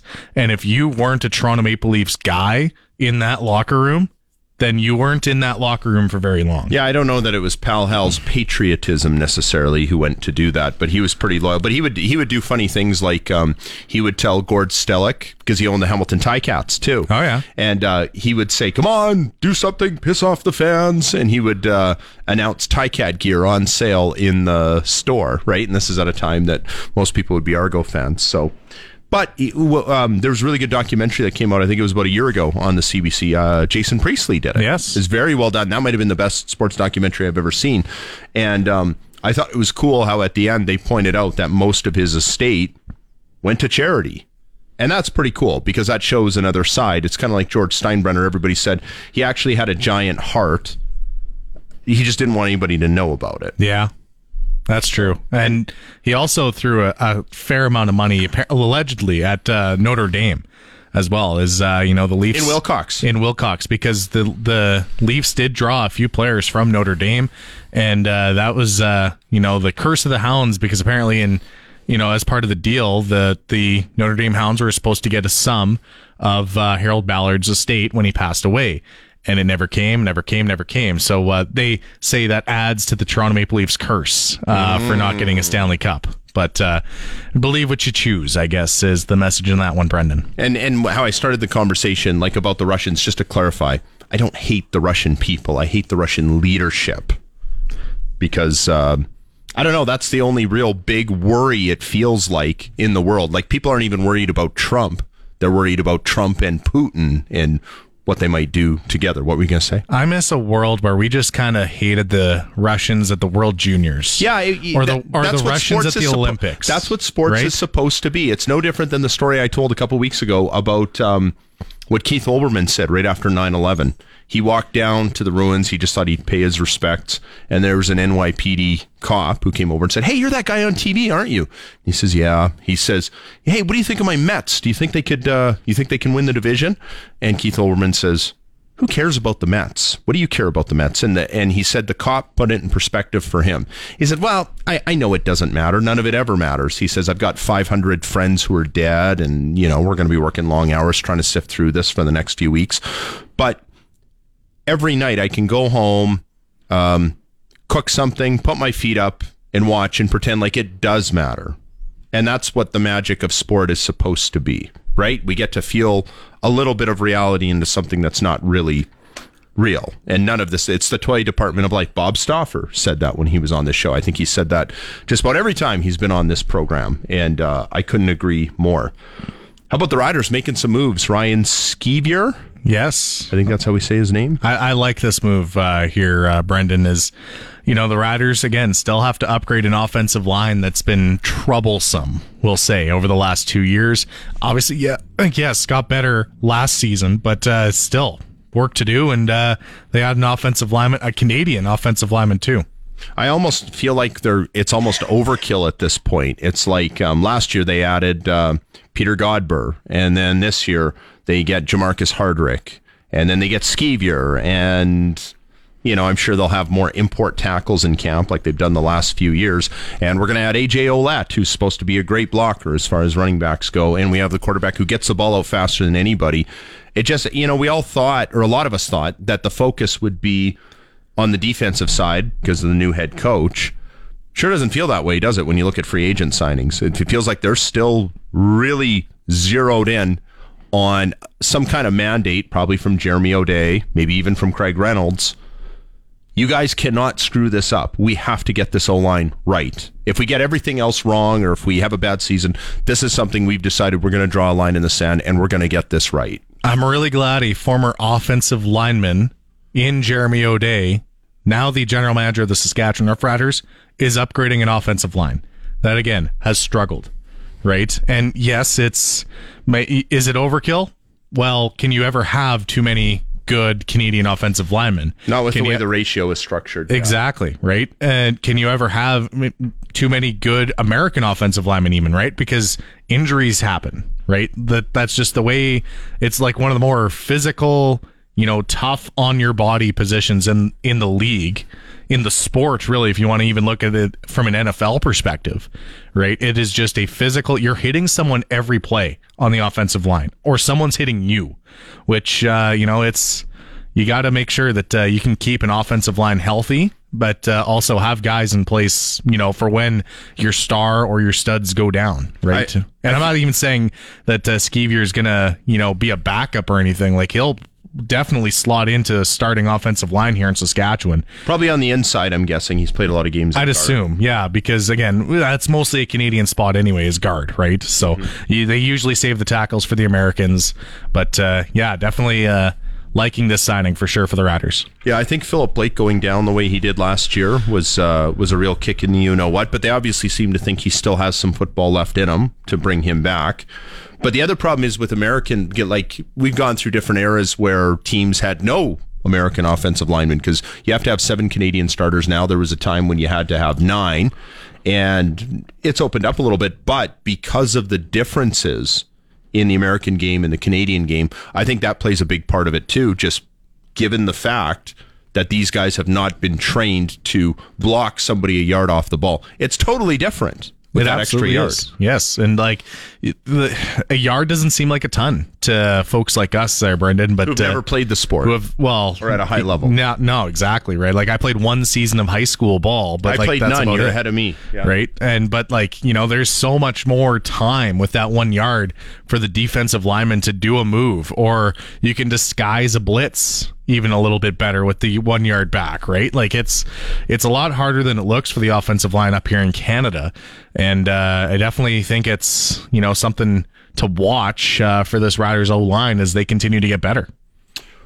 Well, and I, I also think it underscores the importance of a good running back, but actually giving the running back the ball. Like Wes Yeah. Cates, I thought made a great point on the uh, post game show one night. He said, "What does it take for a decent running back to get a decent amount of carries in this league anymore? It used to be the unwritten rule that you gave a running back 20 carries, and if he couldn't, you know, hit his totals, 100 yards, whatever, that was on him. But if you were lower than that, that was on you." And Robert Mimbs says, "Well, it's not quite like that. You know, you, 15 is okay. You expect to catch a few screens on top of that, and we just don't see those numbers for the most part around the league. And I think." I, I think that's where you save your offensive line is when you have a decent running game and you give them a good amount of carries because I don't think any O lineman truly loves pass protection. And I think that's just a change that they have to make, and that's how they're going to have to focus. And I, I still think it could have worked with Jamal Morrow, although maybe not now with the news that he failed his physical. But AJ Ouellette um, is going to have to be a pretty key part of this offense if they're going to get out of these doldrums these uh, that they've had these last couple seasons with the six and twelve records. Coming up in hour three, a ton of hockey talk. You are listening to the Sports Cage for Nelson Homes on Rider Radio 620 CKRM. Welcome inside the Radio Octagon. This is Saskatchewan's number one sports talk show, The Sports Cage, on 620 CKRM. And it is the Friday edition of the Sports Cage for Nelson Homes, supplying home packages and RTMs for over 65 years. Brendan McGuire and Ryan McNally in hour three of the program. Still ahead, this week's senior hockey report with Barney Shinkruk. And lots of hockey talk here in hour three. Of course, the Regina Pats kicking it off with the Swift Current Broncos tonight. Seven o'clock puck drop at the Brandt Center. I'm sure many of you listening on your way to the city to the game, and they'll do it all again tomorrow night in Swift Current. Both games will be here on the almighty 620 CKRM, the pregame show with Dante DeCaria. Puck drop just after seven. And for that, we go out right now to the Western Pizza Hotline. We are joined by the smile of Swift Current. Ryan Switzer. And uh, before we talk about the hockey stuff, what's this about you guys stealing our manager now for the uh, 57s? Yeah, you know what? Uh, it, it, it, that was a good bump or, or a good bounce for the uh, Swift Current 57s organization. We're very, very excited to to have Jason Vena, you know, a guy who had some great success with that Regina Red Sox organization, uh, ply his trade in Swift Current this summer. We're uh, we're we're very much looking forward to to seeing Jason in Swift Current, and yeah, he, he definitely had some success in Regina. Joe Carnahan was very well known out there for all the success uh, in all the years that he managed that ball club, back to back championships. And I think it was you who pointed out that that came to an end in 2018 uh, one of my favorite calls. There will be no three-peat. And uh, Bernie Eiswirth wanted to see the look on your face with that one as we had a little fun up in the press box that night when the storm came in. And I think the game lasted till about midnight, and there weren't many people left for the greatest finish in WCBL history. Maybe not if you're a Swift Current fan. Uh, but it was Jason Vena who came. He wasn't managing that year, but he had joined the Red Sox staff, had an incredible impact, and then the next year took over as manager and beat Swift Current out of the playoffs. Again, is this as much about pulling in the Swift Current 57's killer as it is finding a replacement for the last manager?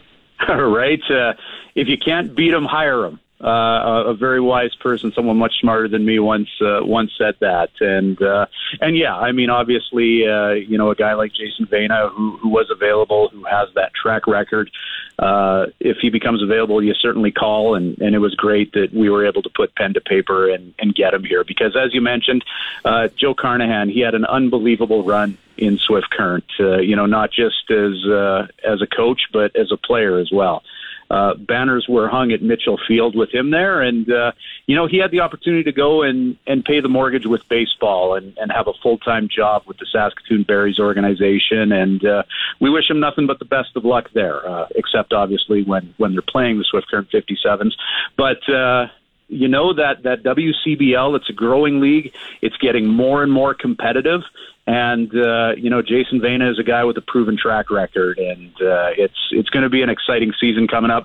Jason Vena and Swift Current, the Saskatoon Berries organization, which is making a huge splash in the league, and and not to mention ever growing programs all over the place. Moose Jaw under Eric Marriott has figured out. Uh, you know how to consistently be in the conversation when it comes to league championships and of course there's some some amazing organizations in Alberta. So it's it's going to be a, a lot of fun this year going to the ballpark no matter who's in town. I love that name Saskatoon Berries, McNally. What do you think? Oh, I love it too. Like that's that's got to be Something one of the better ones in uh, the WCBL for sure. Switzer, was that your choice? Uh, I was uh, I was all in on the Cobra Chickens. I think that was one of the names there. But uh, you know what? Uh, uh, it, it's fun. They're they're having a lot of fun with it, and uh, and that's what baseball should be. You know, summer ball. These players come up here and. Uh, and they always have a fun experience. There is, of course, the business side of, of wanting to win and go deep in the playoffs, but it's it's fun, and and baseball should be fun.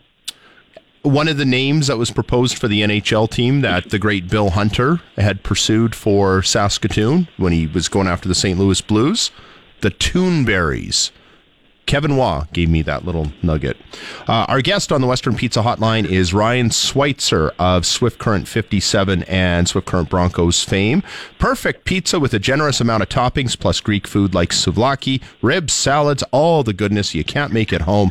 Call Western Pizza today. Okay, let's talk about your hockey team out in uh, Speedy Creek. A lot of attention back at the trade deadline, bringing in Connor Geekie among others, and looking right now right in the middle of the playoff picture in the Eastern Conference. Are the locals happy and satisfied with the return on their trade deadline investment so far? Uh, you know what? There, there's a cautious optimism in Swift Current right now in regard to that. Uh, Connor Geekie, of course, a big buy at the trade deadline. You got to part with a couple first rounders to bring in an elite talent like that. And, uh, you know, they also upgraded their, their blue line by bringing in 20 year old Tyson Galloway from the, the Calgary Hitman. And, and there's an optimism when you take a look at the standings. You referenced it, Brendan, Swift Current in the thick of it. Uh, they're four points behind Red Deer for the fourth spot, and it's looking like a potential first round playoff matchup with Swift Current and Red Deer.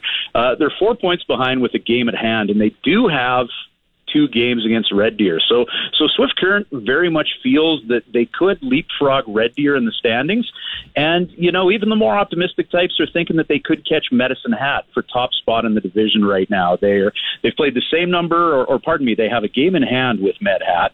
They're eight points behind them, but they do have several games against the Tigers down the stretch. So there's uh, there's some cautious optimism in in Swift right now after a, a busy deadline for General Manager Chad Leslie. So a, lo- a lot of changes. There was the coaching change early on in the season, and and then you have the trade deadline thing happening. And even though the team's record probably hasn't been as consistent as the locals would like since the trade deadline, do you think this could be a scenario where maybe it just takes a couple of months for everybody to feel each other out and then round into peak form once it matters when the playoffs start?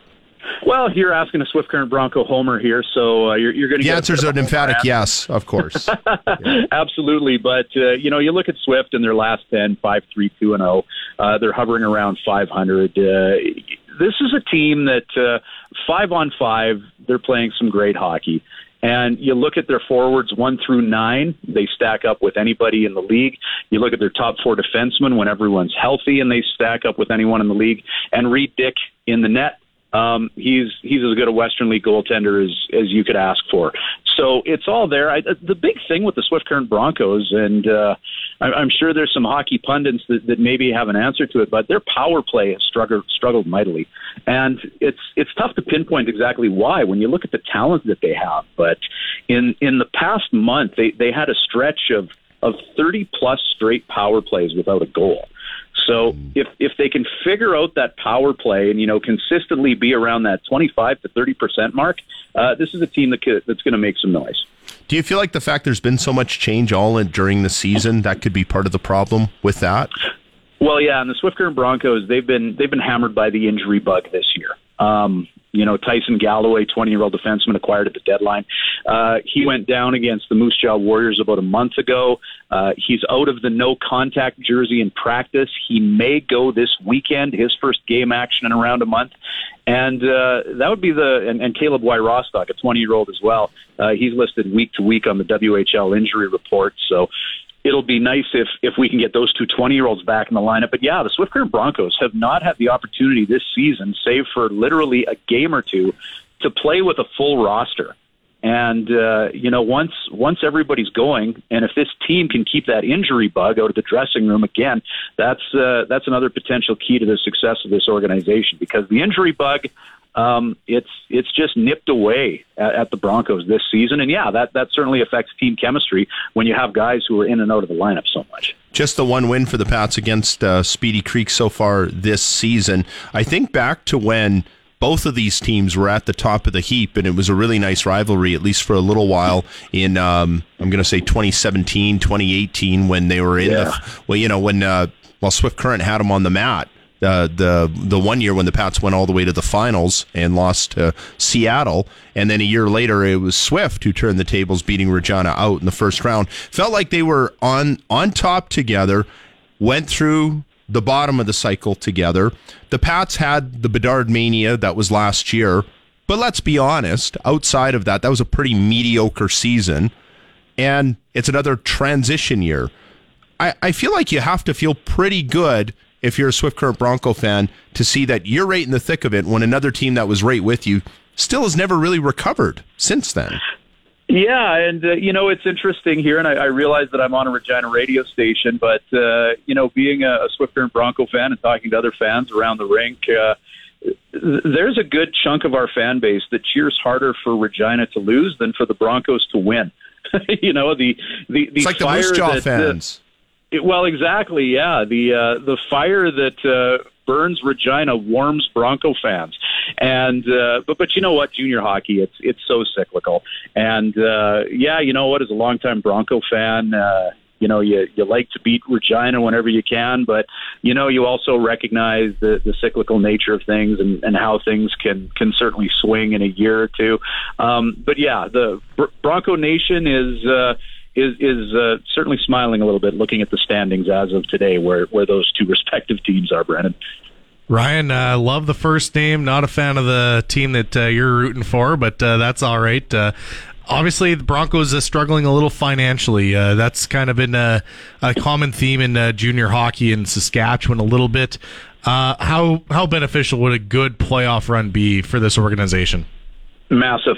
Uh, and, and you got it right. Uh, you know, COVID didn't do uh, any junior hockey teams any favors, but uh, you know the Broncos are a small market miracle. The fact that they're able to to consistently make a go of it in a league that is dominated by by big centers, and you know the the innovation plex in Swift Current uh, is two thousand eight hundred seventy five. That's a sellout. Uh, that that's a section in some other rinks, you know. So so they got to work twice as hard to accomplish half as much, and uh, you know I, I think that that was uh, another big reason why they chose to make a, a big buy at the deadline because uh, you, you just have to hit the the Goog machine, the Google, and, and look at the last few years to know that there's been some financial losses for this community-owned team, and uh, you know they they need a big playoff run, and and they need revenue. Uh, financially, you're you're right. Alarm bells are ringing in this market, and uh, you know, two or three rounds in the playoffs. You know, I don't want to push any panic buttons and say that they're a must, but uh, after some lean years financially, uh, yeah, a, a bit of a run here would be huge. Well, and you have an opportunity to do it this weekend against a team that the Broncos have done well against so far this season. Uh, if you get the sweep and a little help elsewhere, your Broncos might even leapfrog the Red Deer Rebels and uh, better yet for Swift Current fans who hate the Pats, maybe uh, set up the curtains, uh, exit stage for the Pats if they uh, lose both games this weekend and fall further behind in the playoff chase. Puck drop tonight at six thirty. Uh, sorry, pregame show at six thirty. Uh, puck drop at seven o'clock here on the almighty six twenty CKRM. Ryan, enjoy the games, enjoy the weekend. We'll talk again soon. Hey, right on. Always a pleasure, guys. Thanks so much. That is Ryan Switzer uh, from Swift Current, who uh, I think he's still on city council. Local legend. I know uh, he uh, they, they hosted the 57 Sportsman's Dinner, and it's not. Listen, I'm not sure there are too many events in the province that mirror what the Regina Red Sox do for their Sportsman's Dinner. The one in Swift Current was still pretty good. It was on a smaller scale, but they had JP Arencibia and um, Ricky Romero out there, and just the two of them, and Switzer up on stage chatting with everybody, taking questions from the crowd. It was a pretty cool event, and uh, he does a good job covering it all. Uh, should be a this is a pretty big game tonight for both teams. So yeah, absolutely. You talk For- about meaningful games late in the year. I think this is about as meaningful as it gets if you're the Regina Pats with a year like this. Time to break. It's a Friday sports cage for Nelson Homes on Rider Radio 620 CKRM. You've worked hard for what you have your money, your assets, your 401k, and home. Isn't it all worth protecting? Nearly one in four consumers have been a victim of identity theft. Lifelock Ultimate Plus helps protect your finances with up to $3 million in reimbursement. LifeLock alerts you to identity threats you might miss, and if your identity is stolen, your dedicated U.S.-based restoration specialist will work to fix it. Let LifeLock help protect what you've worked so hard for. Save 25% off your first year on LifeLock Ultimate Plus at lifeLock.com/aware. Terms apply. Saskatchewan's best coverage of the Saskatchewan Roughriders is on the Sports Cage, right here on the mighty 620 CKRM. It's a Nelson Homes Friday edition of the Sports Cage, and Derek Dennis. Remember him? Oh yes. Just the one year? Yeah, I think it was just the one year he did with the Riders. Got the big payday and didn't do so well. People noticed that he was on social media a lot more than maybe he needed to be. And I think he struggled enough that they had to put him at guard. And so that was the end of his time here. Anyways, he just wrote on Twitter Ferland and Sceviour, if I'm saying his name right, might be best guard combo in league. Very good signing by Mace and Company. That from Derek Dennis. So some high Wow. praise from someone who I don't know that he really likes saying nice things about the Rough Riders, but he might like to say nice things about Corey Mace. Seems like he's a pretty popular guy everywhere he goes. Even people from outside of the 306 seem to universally think that the Riders got the best head coaching hire in the offseason. Yeah, you know, uh, a guy that, uh, from all things I've heard, just demands the room, right? And uh, that's, I think, the kind of coach the Riders have needed, uh, you know, the last little while. And I'm glad, I'm, I'm looking forward to this season now that uh, this offensive line's looking a little more solid. You know, I'm not going to see Trevor Harris's uh, jersey get stained too much with uh, Mosaic Stadium turf. So I'm thinking this will be uh, this will be a good season. Still pretty important that he stays healthy. I think. And you know if they have, but that's true for any starting quarterback around the league. Uh, you you found something online. We were talking about the Blades and the Toonberries and the Saskatoon Berries baseball franchise that's kicking off this year in the WCBL. Yeah, um, just about to post it to Facebook and Twitter at Sports Cage for both of those uh, social media channels. Uh, when the Saskatoon Blades host the Lethbridge Hurricanes on March the 1st, they'll be wearing some special edition Saskatoon Berries jerseys. These things are beautiful, Brendan. I'm telling you right now. Third jersey. They are a jersey, whatever. they are like a third or fourth jersey that uh, it may be like a sale for uh, you know a charity of some kind, but uh, Oh, these are nice. Purple with the baby blue and the white. Like these are some good, good jerseys. And an ode to Bill Hunter's pursuit of the St. Louis Blues, who had the same colors as the Blades. And ultimately, it was determined they would have been called the Saskatchewan Blues. But for a while, uh, the discussion was that they were going to be called the Toonberries. I was going to say, uh, not that you have asked, I'm going to tell you anyways. The person who was supposed to be the head coach of that team, Ooh. Oh, you got caught me on the spot. I'll give you a hint. He was here for the Winter Classic and got fired. Oh, Bill after. Peters? No, No. no. Oh, Paul Maurice? Don Les Cherry. Really? Wow. We were never able. I never got a hold of Don Cherry to confirm that when I did the uh, the little radio documentary on that. But everybody, there were clips of uh, Wild Bill telling everybody that that was his choice. And uh, when apparently there had been discussions because he was just working for Hockey Night, and there was a clip of Don Cherry after the uh, the board of governors rejected the move, and Don Cherry says, "I'm going to go on Hockey Night in Canada and express how angry I am about this." And uh, more recently, when the economy here was on fire, like in the late 2000s, early 2010s, uh, Don Cherry was interviewed, and he said, "I go on the business. I watch the Business Network all the time, and they have potash, they have oil, they have agriculture." You know, I watch Business Channel. I know they can support an NHL team there. And, you know, you kind of chuckle and you think, well, who might argue with an economist like Don Cherry? But uh, I'll, I'll leave you with one more piece. Um, the guy whose money was backstopping that NHL team that was supposed to play in Saskatoon, that actually bought the franchise, the St. Louis Blues, um, a guy named Les Dubé. If you, drive into Saskatoon, there's the old uh, the lighthouse that says the Les and Irene Dubé Lighthouse um, because they were big donors to that too. And when I interviewed everybody, everybody almost universally agreed that it never would have worked. You know, just with the way the dollar tanked, it would have been fun for maybe five years. Uh, even Wild Bill's son Bart was kind of skeptical that it ever really would have lasted long term. I get to Les, and he says, "Of course it would have worked." And I said, how can you say that? He said, We have the best fans in the world. And I said, Yeah. He said, Look at how we support the Riders. And I said, Yeah, but we don't have an NHL team. All these other cities have NHL teams. He says, Yeah, it was like that before Calgary got an NHL team and Edmonton, etc. And you know, I thought about it.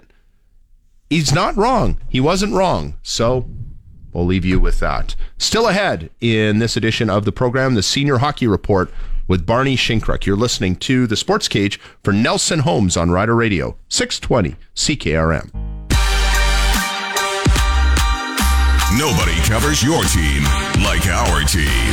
This is the Sports Cage on the mighty 620 CKRM. Brendan McGuire and Ryan McNally with you in hour three of this Nelson Homes Friday edition of the 620 CKRM Sports Cage. They're saying Trump's going to have to pay over $350 million.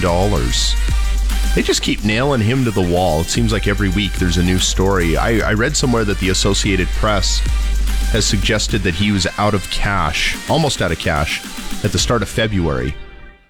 I'll believe it when I see it. I, I, I choose to believe that every dog has its day, and he'll probably has have his too.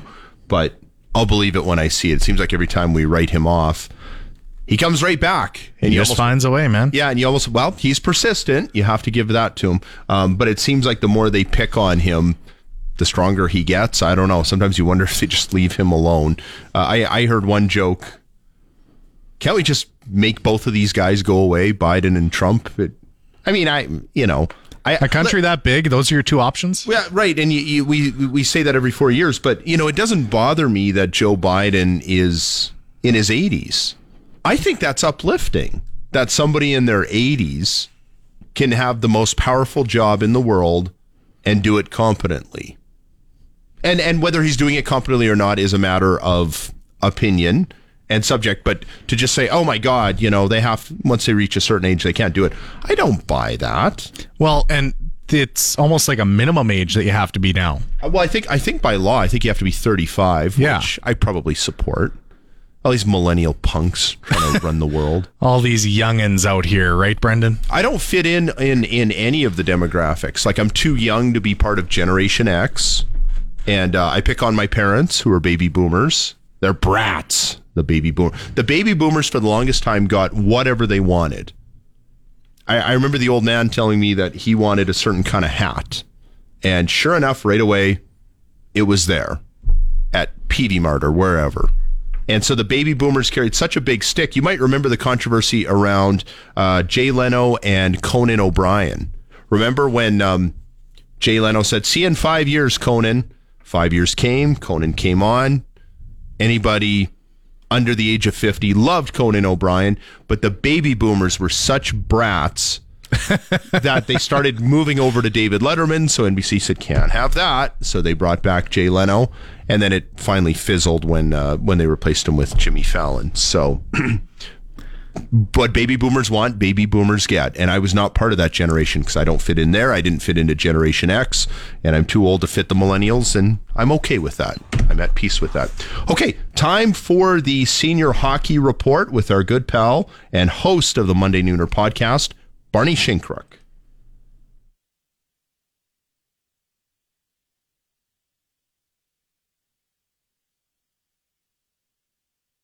It appears to not be working, as I'm not hearing anything. So we'll we'll, we'll work on that. And uh, that's a very popular program Barney has, and uh, he has some really good interviews on there too. I know that uh, he's he had a good chat with Bob Strumm, the old general manager of the Regina Pats, and coached in the early to mid '80s.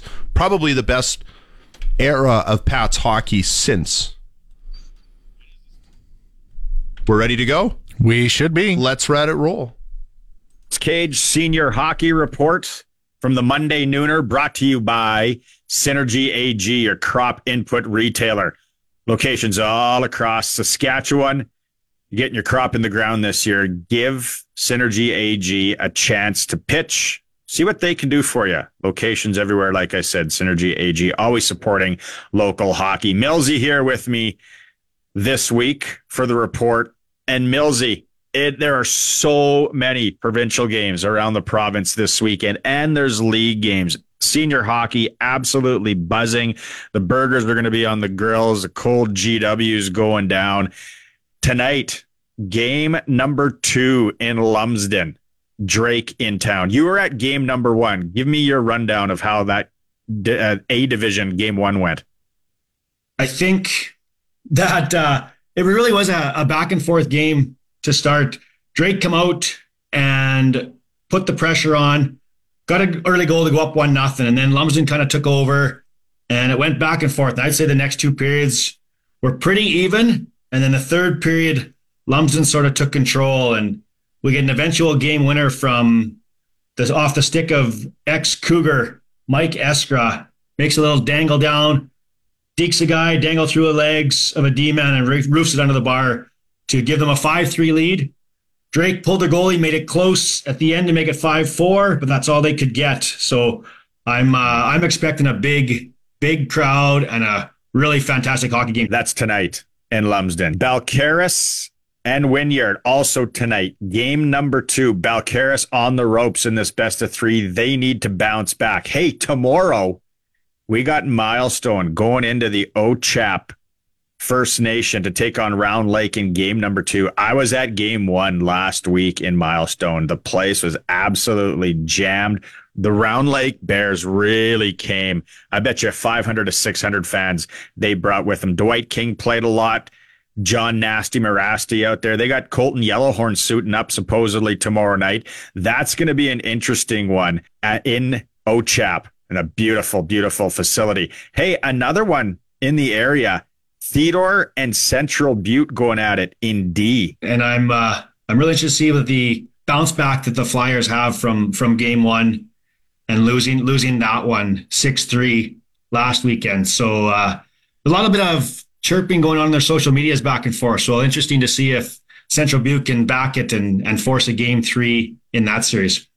Another big one in A tomorrow night. Game two, Kenaston and Lanigan. A lot of firepower, a lot of pro, uh, ex pro hockey players, ex college, ex junior guys on the ice. Lanigan needs to win to force a game number three. And there's game Sunday. Like I said, it is just an extremely busy weekend of senior hockey. Follow the Monday Nooner. You're going to see everything on our socials, whether it's on X, Twitter, or Instagram, Facebook, and then you can just download the podcast, Senior Hockey Show, and figure out what's going on and where. Another busy weekend. We'll be back next week with the Senior Hockey Report. Millsy, always a blast to talk to you for Synergy AG. That is the Sports Cage Senior Hockey Report from the Monday Nooner guys. you go, Barney Shinkruk with the latest Monday Nooner podcast senior hockey report here on the Sports Cage. One of my best friends who listens, you know, he'll listen to the cage and uh, he says, Barney, Barney from the Monday Nooner? And I said, I don't think so. And he looks it up and sure enough, very popular sweeping the province, the Spit and Chicklets of Saskatchewan. Time to break. You are listening to Hour 3 on the Friday edition of the Sports Cage for Nelson Homes on Rider Radio, 620 CKRM. It's time to step into the radio octagon. You're tuned to the Sports Cage on Saskatchewan Sports Radio, 620 CKRM. Regina Pats hockey tonight on 620 CKRM with Dante DeCaria. I don't know who's in the booth with it Drew Posty, I believe. Drew Posty. Former uh, excellent morning anchor here on 620 CKRM. I think they had him doing a bunch of web editing, didn't they, over at Another building, yes. Okay. And uh, also, uh, he, he'll never admit it, but uh, the Medicine Hat Tigers brought him in for camp when he was uh, in his still young in hockey days. Yeah. He could still skate. Yeah. And um, I think his wife learned how to drive a standard in my car. that sounds really bad the way I laid that out. Yeah. That was uh, Mark Johnson taught her how to drive a standard. Oh, He did a okay. standard, and I was the only one with a standard that was a big enough hunk of crap for them to just lend it to them for the day and not care what happened to it. I still can't do it. So, I mean, hey, all the power, right? You know what? If if you have a significant other in your household who you do not want them to be able to drive your car, actually not even a significant other, like your children, you don't want them to drive your car, buy a standard. But I am the significant other, Brendan, that uh, that doesn't know that, how. that doesn't know how, right? And doesn't really want to learn.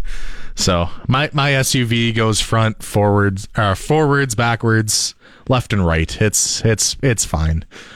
You the can- way it is. You can chime in on the discussion through the Capital Ford Lincoln text line 306 936 6262.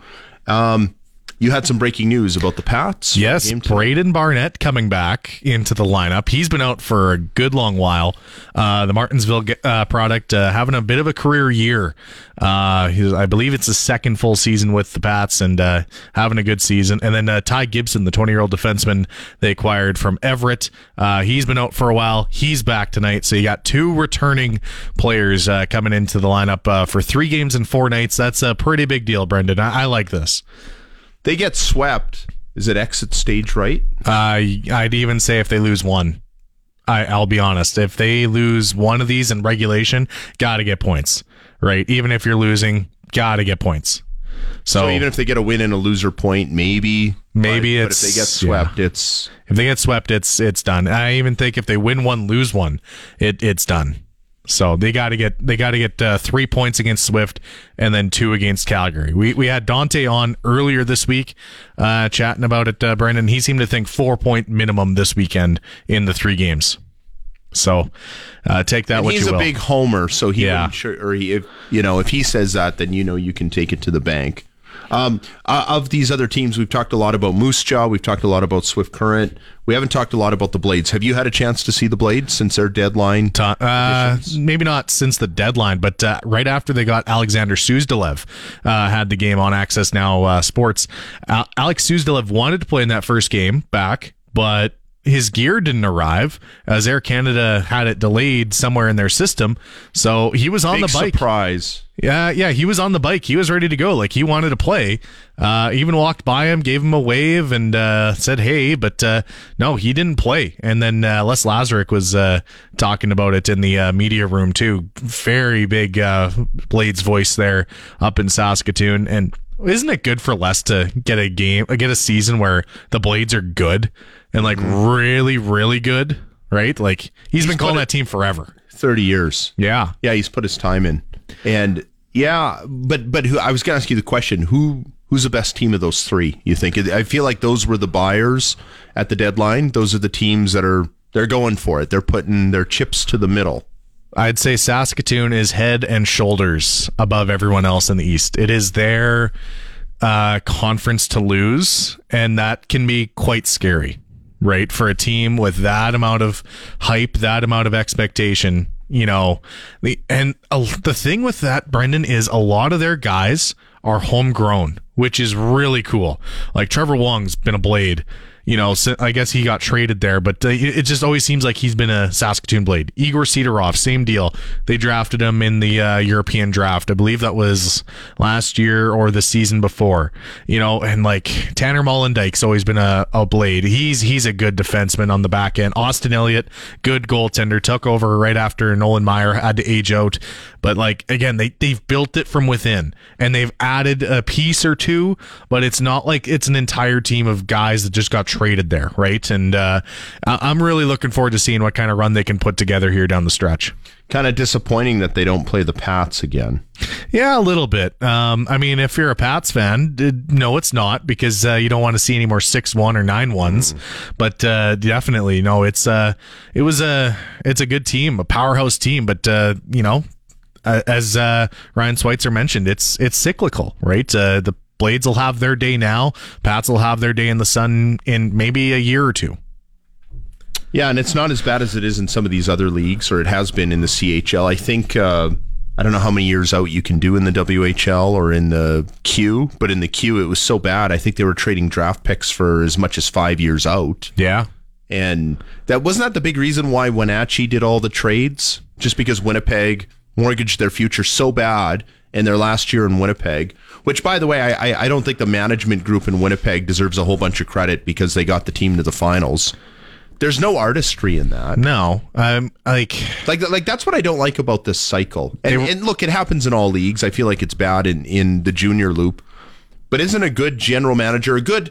Sorry, not even just a good general manager, a good organization, the one that is consistently fighting. And I, I don't even, I refuse to put the London Knights in that category because it is common knowledge that they spend in ways they are not supposed to spend because they have the big crowds and it's nice that they want to deliver for their fan base and whatever what's good is good what's good for the goose is good for the gander and the CHL is fine with that. They turn a blind eye to it deliberately. But outside of that aren't the good organizations the teams that um what's the ebb and flow? Have three really good years where they're a contender maybe one year where they drop off, and then another year where they're so so, and then three more good years again. That's kind of the model that Medicine Hat had for a while, isn't it? Kelly McCrimmon and Brandon. Yes, like Brandon always seemed like a hard team to play against. Medicine Hat too. Uh, when I first started uh, getting into WHL hockey and you know that 2004, 05, 06 kind of time frame, that was when Medicine Hat was really good. That was when Vancouver was also really good mm-hmm. out out there. They were well. kind of on par with the uh, London Knights at the time, the Vancouver yeah. Giants. They had four. I remember they had three home games at the Pacific Coliseum that drew 40,000 fans. Which seems insane for major junior hockey in today's day and age. Right. Right. Considering the Pats uh, might have drawn a thousand on a Tuesday night, you know, this week against Medicine Hat. There's no magic in getting rid of a bunch of your draft picks and loading up for a season. That's the point that I'm making. I get if you're hosting the national championship, maybe, but and like I can kind of understand Winnipeg's too, right? Like because they were already building that when they left Kootenay, right? Like a lot of those, like Matthew Savoie, and you know, mm-hmm. like they had guys there you know that were prospects and you started to see it a little bit in the in the covid bubble year right in uh, that subway series that happened here in regina. You started to see that winnipeg ice forward group really start to mesh and really start to grow. And then you know they make a trade here or there for some defensemen and uh, they find a really good goaltender in daniel hauser and all of a sudden oh hey they're they're really good. They're almost unbeatable. And, you know, they go on that run for two, three years. And then behind the scenes, it's like, oh, well, Winnipeg isn't going to stay in Winnipeg. So where are they going to go? So uh, they were doing really well as well to start this season. I think they were like second in the WHL's Western Conference. People were kind of surprised when they, they were really surprised. they sold, yeah. Right. And they were surprised that the guys they got back too, right? Because they didn't think Savoie was coming back. They thought he was going to stay up in uh, the NHL, but he came back. Geekie comes back, and then uh, all of a sudden, Wenatchee's just looking around, be like, "What do we do?" Right, and uh, you know they're still in a playoff spot. I think they're fourth in the WHL's West right now without Geekie and Savoie. They still have Daniel Hauser backstopping them too, so he's a really experienced, good WHL goaltender. Like inferior, inferior conference too. Yes, true. I mean, Portland is definitely the class of that uh, conference, but uh, hey, don't give up on Prince George quite yet either. Like, imagine driving to Prince George for a playoff series. Oh, like, just the travel. Yeah, yeah. Just the travel alone. And the team is so good. Like, two of their top three, uh, they have two of the top three scorers in the WHL. Mm. Like, they're a really good team out in Prince George. So, like, give them a lot of credit, too. They're, they're going to be a team to be reckoned with.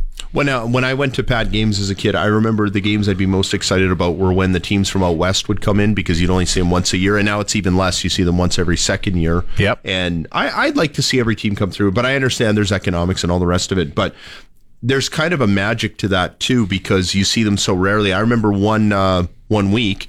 Tri City was here, so I got to see Daymond Langkow. Oh yeah, well, you know, was a pretty good, exciting player in junior. Had a nice career in the show. And then Friday, that was like Wednesday, and then Friday, Kamloops was here, Jarome Iginla, yeah. and Hnat Domenichelli. And some of those guys, like Hnat Domenichelli, I thought would be a big NHL star, didn't pan out. Uh, Jarome Iginla, that was pretty cool to see in action. Do you get up for those games when you see oh. teams like Prince George or whoever come in, teams that you just don't see? I circle those on the calendar, man. Like I love, love going to see those games, right? And I, I always get uh you know excited for for especially like bigger prospects like uh i remember why one of my first years was tri-city comes comes to town on a big long road trip this is their last game before they're heading back home Carey Price is in net for the Tri Cities Americans. He had just won the World Junior Gold uh, with Team Canada at that time, and you just knew, you just knew he was going to be an unreal goaltender. Gave up five. He got absolutely shelled because again, the team was at the end of a road trip. Pats were a decent team, but not like Tri City. I think I remember that game that you're talking yes, about. Yes, they were. Right. I was they, sitting next to Lee Jones in the press box, and he yells out, "The price is wrong!" And they led him up that night. Yeah, I remember going to that game with my mom and uh, I think my stepdad at that point, and uh, yeah, that was just a good, fun time to go be a Pats fan too, right? Because I believe Jordan Eberle was like on the way. Still there. He, he was, was, still there. Yeah, I think he was a 16 year old at that point, wasn't he? But everybody knew. I covered the team that year, and I remember yeah. that was right when I moved back to Saskatchewan, and I remember everybody um, knew that he was coming. Like uh, Greg Harder was doing a lot of writing in the Leader Post, and I remember you'd go down in the scrums, and Greg was around the team all the time, and some of us were more just kind of casual followers. And he pointed that out that he was going to help their power play and everything. At 16, you could tell right away that he was coming. I, I went. Uh, this was when Lums, uh, Lumsden hosted the uh, Regina Pats training camp. And mm-hmm. so they had the mm-hmm. blue and white game at uh, the Lumsden rink. And you just knew kid in 27 wearing blue Jordan Eberle was going to be special just in that game alone because he just he took over. I also saw Colten Teubert throw the hardest hit I've ever seen mm-hmm. in that game. So that and was he was the guy that everybody was pumping up because he was the number one pick, and there was talk of him getting exceptional status, and then he it was I guess they just decided he wasn't that good. But it's amazing, hey, how. Uh, one of them really panned out to have a great NHL career and didn't quite happen for the other. If Teubert was born five years sooner, I think he goes on to have a tremendous career.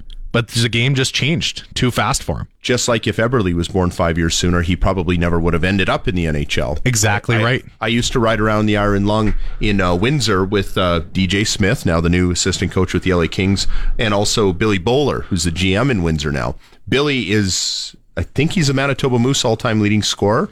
And you look up the numbers he put up in junior, it's like I didn't quite get enough on that one.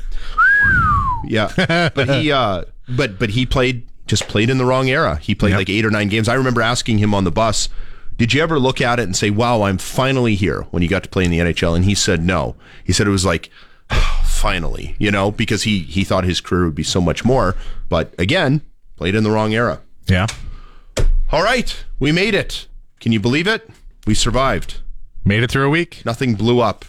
Thank you to everybody, all of our guests on the show. Um, especially congratulations to Sherry Anderson once again, very deserving inductee into the Canadian Curling Hall of Fame. On behalf of Ryan McNally and everybody here at CKRM, this has been another edition of the Sports Cage for Nelson Homes on Rider Radio 620 CKRM.